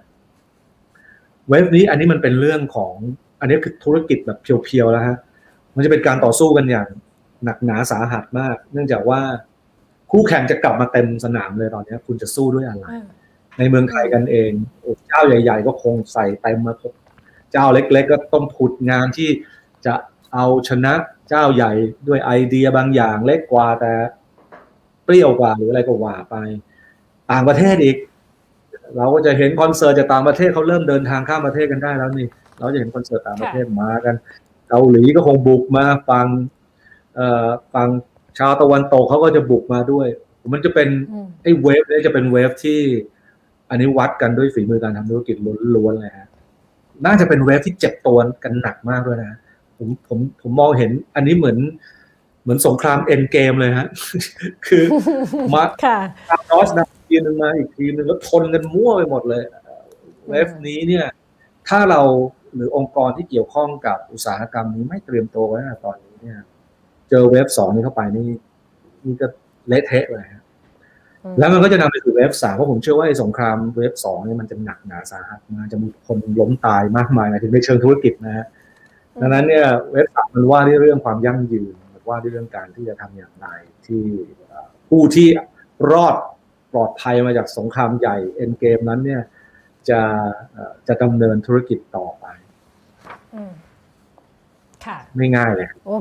ตอนนี้แค่ wave หนึ่งฟังว่าเป็น end ฟังว่าเป็น endgame แล้วก็น่ากลัวมากเลยนะคะ อ่าเดี๋ยวคำถามถัดไปค่ะ น่าจะมีมีหลายคำถามดูอ่า ป๋าเต็ดเห็นปัญหาอะไรใน community ของวงการบันเทิงในประเด็นสิทธิมนุษยชนที่เป็น actor ซึ่งกระทบกับประชาชนทั่วไปนะครับคำถามนี้ปัญหาใน community ของวงการบันเทิงในประเด็นสิทธิมนุษยชน ที่เป็น actor ที่กระทบกับประชาชนทั่วไปอันนี้มันความหมายน่าจะเป็นยังไงนะครับหมายความว่า actor คือเป็นอ่าเป็นเป็นเป็นคล้ายๆ กับเป็นผู้เล่นที่ เป็นองค์ประกอบหนึ่งที่อาจจะกระทบกับประชาชนทั่วไป ในในในสังคมเสียชนหมายความว่าผู้ที่อยู่ในวงการบันเทิงไปทำเรื่องที่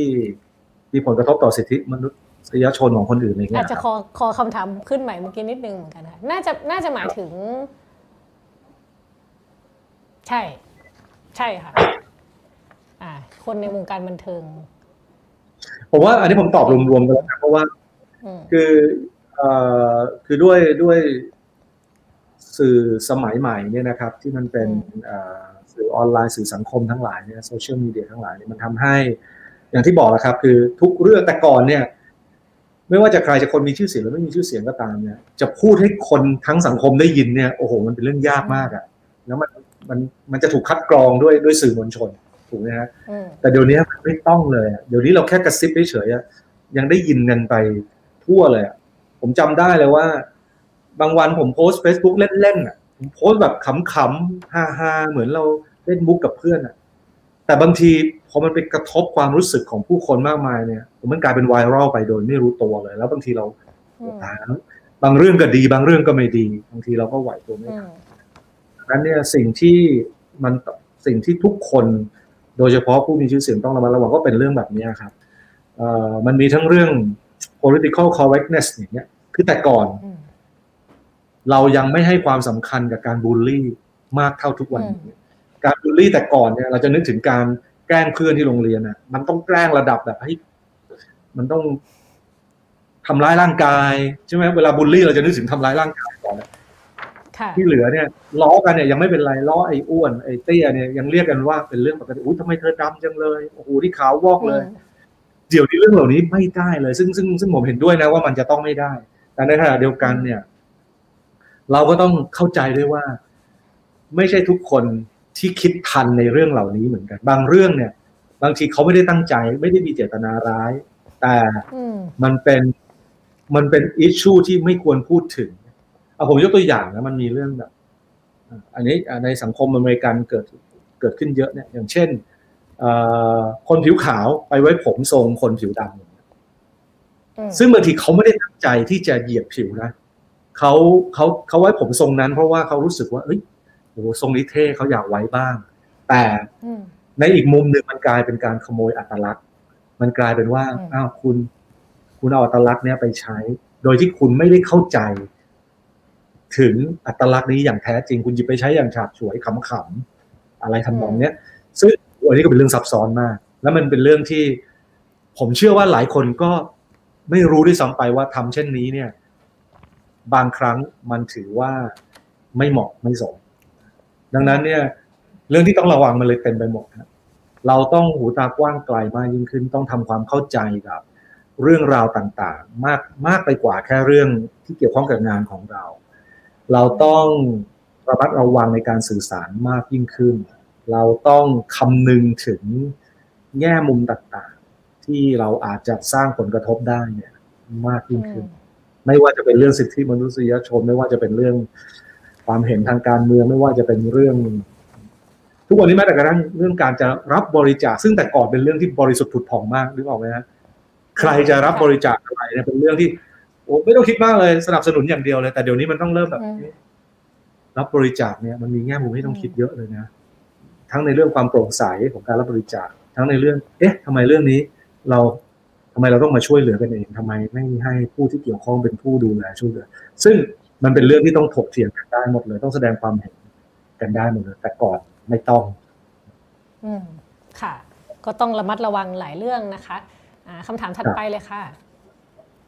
ทุกวันนี้ป๋าเต้อ่านอะไรบ้างคะหนังสือหนังสือพิมพ์การ์ตูนนิตยสาร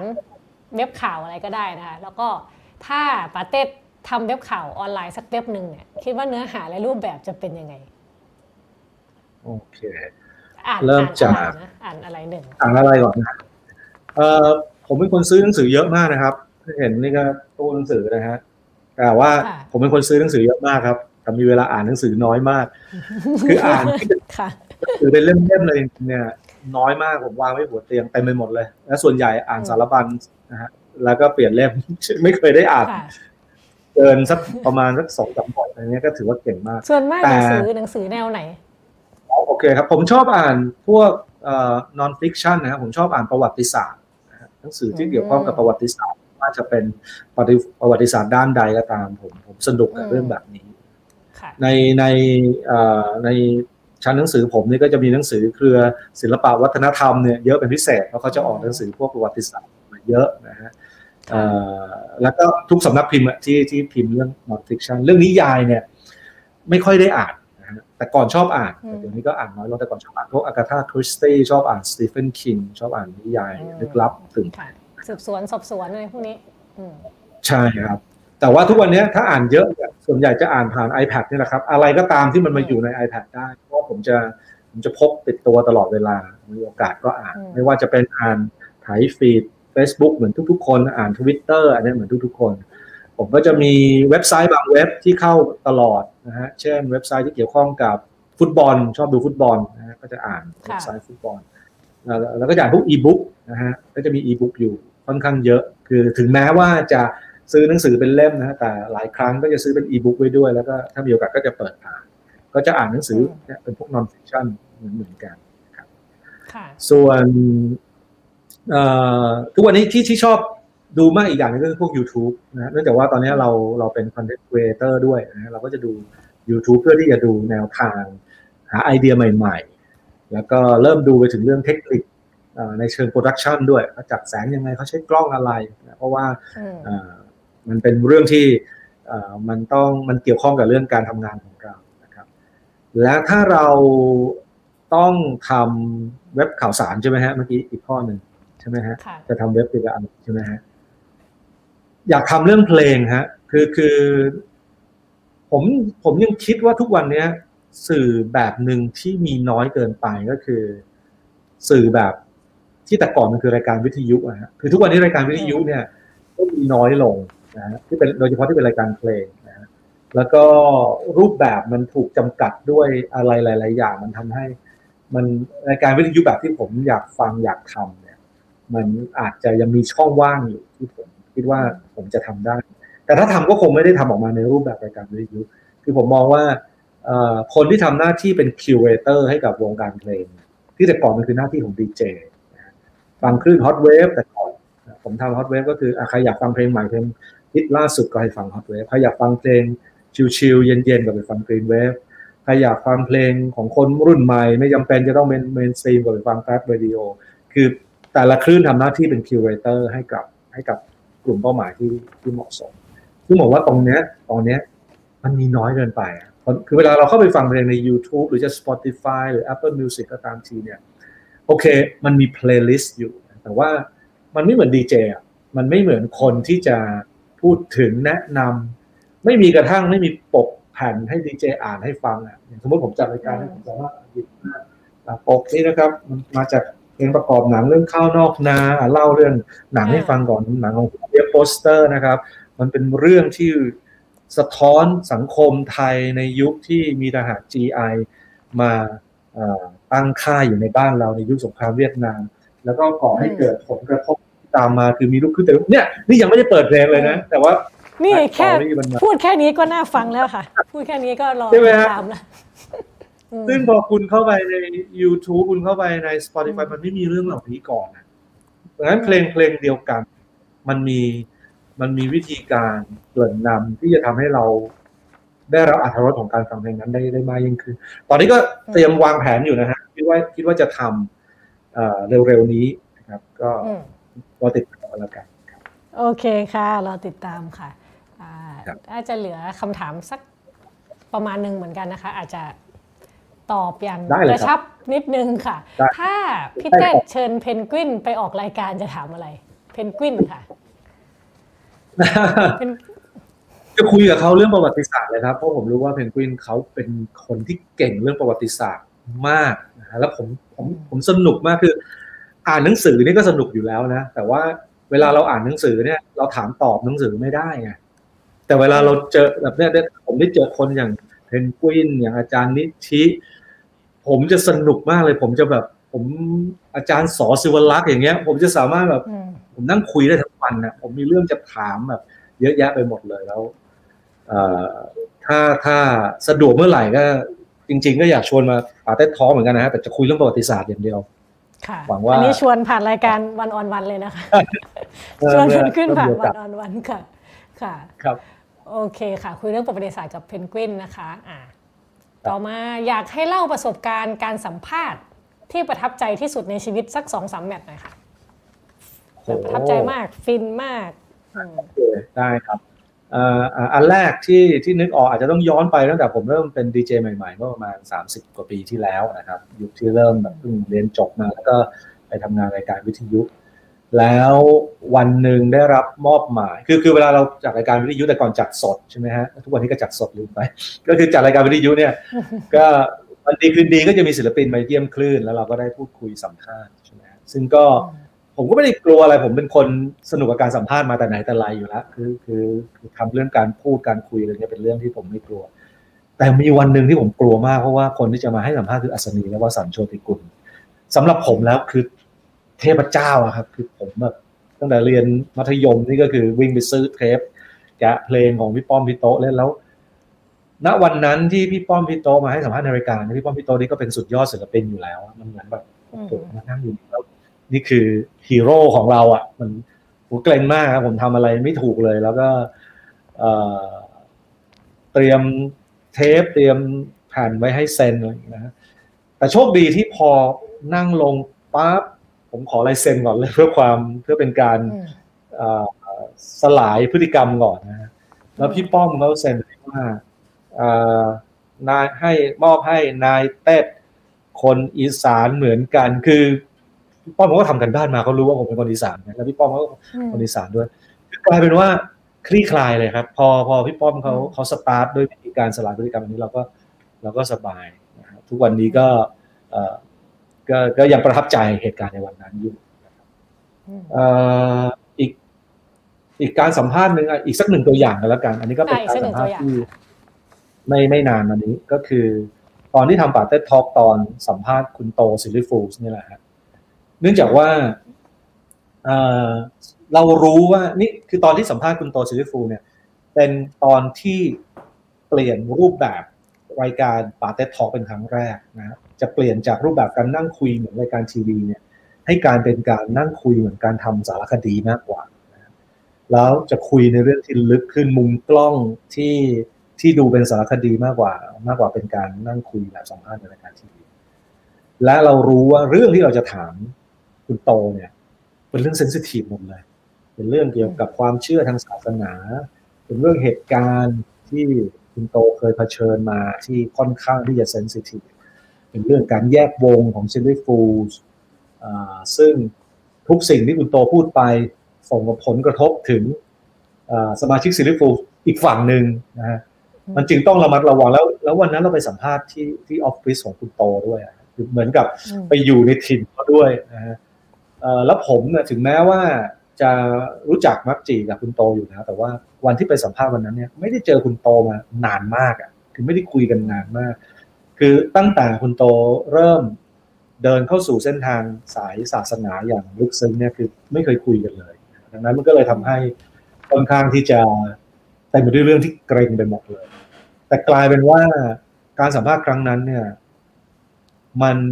มันเชฟอัพรายการป่าเต้ทองมาจนถึงทุกวันนี้เลย รูปแบบที่คุณโตขอร้องไว้ว่าอย่าให้มีเพลงประกอบเป็นอันขาดเลยนะ เพราะว่ามันขัดต่อความเชื่อทางศาสนาของคุณโต ซึ่งเราก็ไม่มีปัญหาอยู่แล้วนะครับแต่มันกลายเป็นว่าการที่ตัดเพลงประกอบออกไป sound effect อะไรไปทั้งหมดแล้วมันทำให้มันกลายเป็นเสน่ห์อย่างหนึ่งของป๋าเต็ดทอล์กแล้วเราก็เลยเก็บไอ้ไอ้เอกลักษณ์นี้ไว้จนถึงทุกวันนี้ป๋าเต็ดทอล์กจะเป็นรายการที่ระหว่างพูดคุยไม่มีเสียงประกอบ ไม่มีเพลงประกอบอะไรทั้งสิ้น แล้วมันกลายเป็นว่ามันได้ยินเนื้อหาได้ยินสิ่งที่มันซ่อนอยู่ในคำตอบเหล่านั้น เนี่ย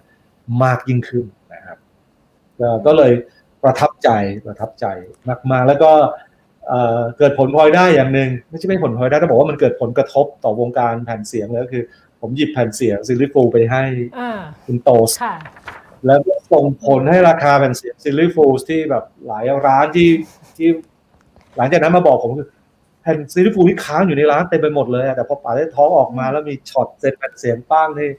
หมดภายในวันเดียวเลย แล้วราคาขึ้นขึ้นขึ้นขึ้นจนถึงทุกวันนี้ ซึ่งก็ก็เลยเป็นตอนที่ประทับใจเป็นพิเศษ ค่ะอัศนีวสันกับโตซิลิฟูนะคะ โอเคค่ะเดี๋ยวเหลือสองคำถามสุดท้ายนะคะพี่ตุ้มสรกลนะคะ หรือหนุ่มเมืองจันนะคะเคยบอกว่าถ้าจะขายหรือสื่อสารกับวัยรุ่นยุคนี้ต้องทำความเข้าใจม็อบคณะราษฎรถึงจะเข้าใจและขายได้อ่าถามปาเต้นะคะปาเต้ก็ขายของแล้วก็สื่อสารกับวัยรุ่นมาตลอดเนี่ย ถ้าต้องการขายของให้กับวัยรุ่นยุคคณะราษฎรปลดแอกจะขายอะไร จะเป็นสิ่งของหรือเป็นอย่างอื่นก็ได้นะ เป็นเป็นเป็นเปิดกว้างเลยค่ะ ผมว่ายังนึกไม่ออก แต่ว่าผมว่าม็อบราษฎรเนี่ย ขาดซิมโบลิกที่เป็นวัตถุฮะคือในในเชิงความคิดในเชิงจุดยืนเนี่ยผมว่าเป็นม็อบที่ค่อนข้างชัดเจนแข็งแรงมาก แต่คุณไม่มีมือตบอะคุณไม่มีนกหวีดอะ แต่ผมไม่ได้บอกให้ใช้มือตบหรือนกหวีดนะ ผมบอกว่า เฮ้ย คุณเป็นคนรุ่นใหม่ คุณอาจจะต้องดีไซน์อะไรบางอย่างที่มันเป็นที่มันเป็นวัตถุ คือ ไม่ได้บอกว่าให้ความสำคัญกับเรื่องวัตถุ ผมก็แค่คิดว่าแบบก็จะคิดของขาย มันก็ต้องขายของที่มันเป็นวัตถุมั้งเสื้อยืดมันก็มีอยู่ทุกม็อบทุกคนก็ขายกันแต่เออคุณขาด icon iconic item อะไรไม่รู้ผมนึกตอนนี้ไม่ออกควรจะเป็นอะไรดี เออนึกไม่ออกนะ ผมว่าคือคือถ้าถ้าถ้าเปรียบเทียบเนี่ย มือตบเนี่ยกับนกหวีดเนี่ยมันคือมันมีมันมีปัจจัยสองอย่างที่ที่ที่ที่คล้องกันอยู่นะครับ ก็คือพกติดตัวง่ายสองมันส่งเสียงได้ ซึ่งผมว่ามันค่อนข้างที่จะเหมาะสมกับการอยู่ในม็อบใช่ไหมครับมันพกติดตัวไปทุกคนกับพกติดตัวแล้วก็พอถึงเวลาอาส่งเสียงจะเป่าหรือจะคอฟคอฟราษฎรจะใช้อะไรครับ ค่ะ ค่ะ อุ้ยน่าจะเป็นยาดมนะอีว่าเหนื่อยกันดมดมยาเป็นยาดมที่เวลาสูดแล้วส่งเสียงออกมาด้วยคือคือมันควรจะพกติดตัวถ้าเราต้องการเสียงเราต้องการได้ยินเพื่อเพื่อเป็นการแสดงความเกล่งความเห็นพ้องต้องกันออกมาอืมค่ะ โอเคค่ะอ่าคำถามสุดท้ายนะคะ ถ้าเปรียบประเทศไทยตอนนี้เป็นเพลงสักเพลง คิดว่าเป็นเพลงอะไรคะเพลงนี้เลยครับ ผมแบบอินมากครับตอนนี้คิดเร็วๆตอนนี้เลยครับเพลงเชียร์ยูโรครับแอนว่าซอฟครับคือเพลงเชียร์ยูโรเนี่ยมันเป็นตัวแทนของการที่คิดอะไรแบบฉุกละหุก รู้ล่วงหน้าแค่วันเดียวว่าจะมีการถ่ายทอดสดยูโรฟุตบอลยูโรต้องใช้เวลาแค่วันเดียว ทั้งแต่งทั้งบันทึกเสียง แล้วก็ทำมิวสิกวิดีโอออกมา มันก็เลยจะมีความกงกงมันจะมีความไม่เข้าที่เข้าทางเหมือนกับสภาพประเทศไทยทุกวันนี้ที่มีเรื่องที่ตัดสินใจกันวันต่อวัน บางวันตัดสินใจเปลี่ยนไปเปลี่ยนมาวันละหลายรอบด้วยซ้ำไปดังนั้น เชียร์ยูโรครับ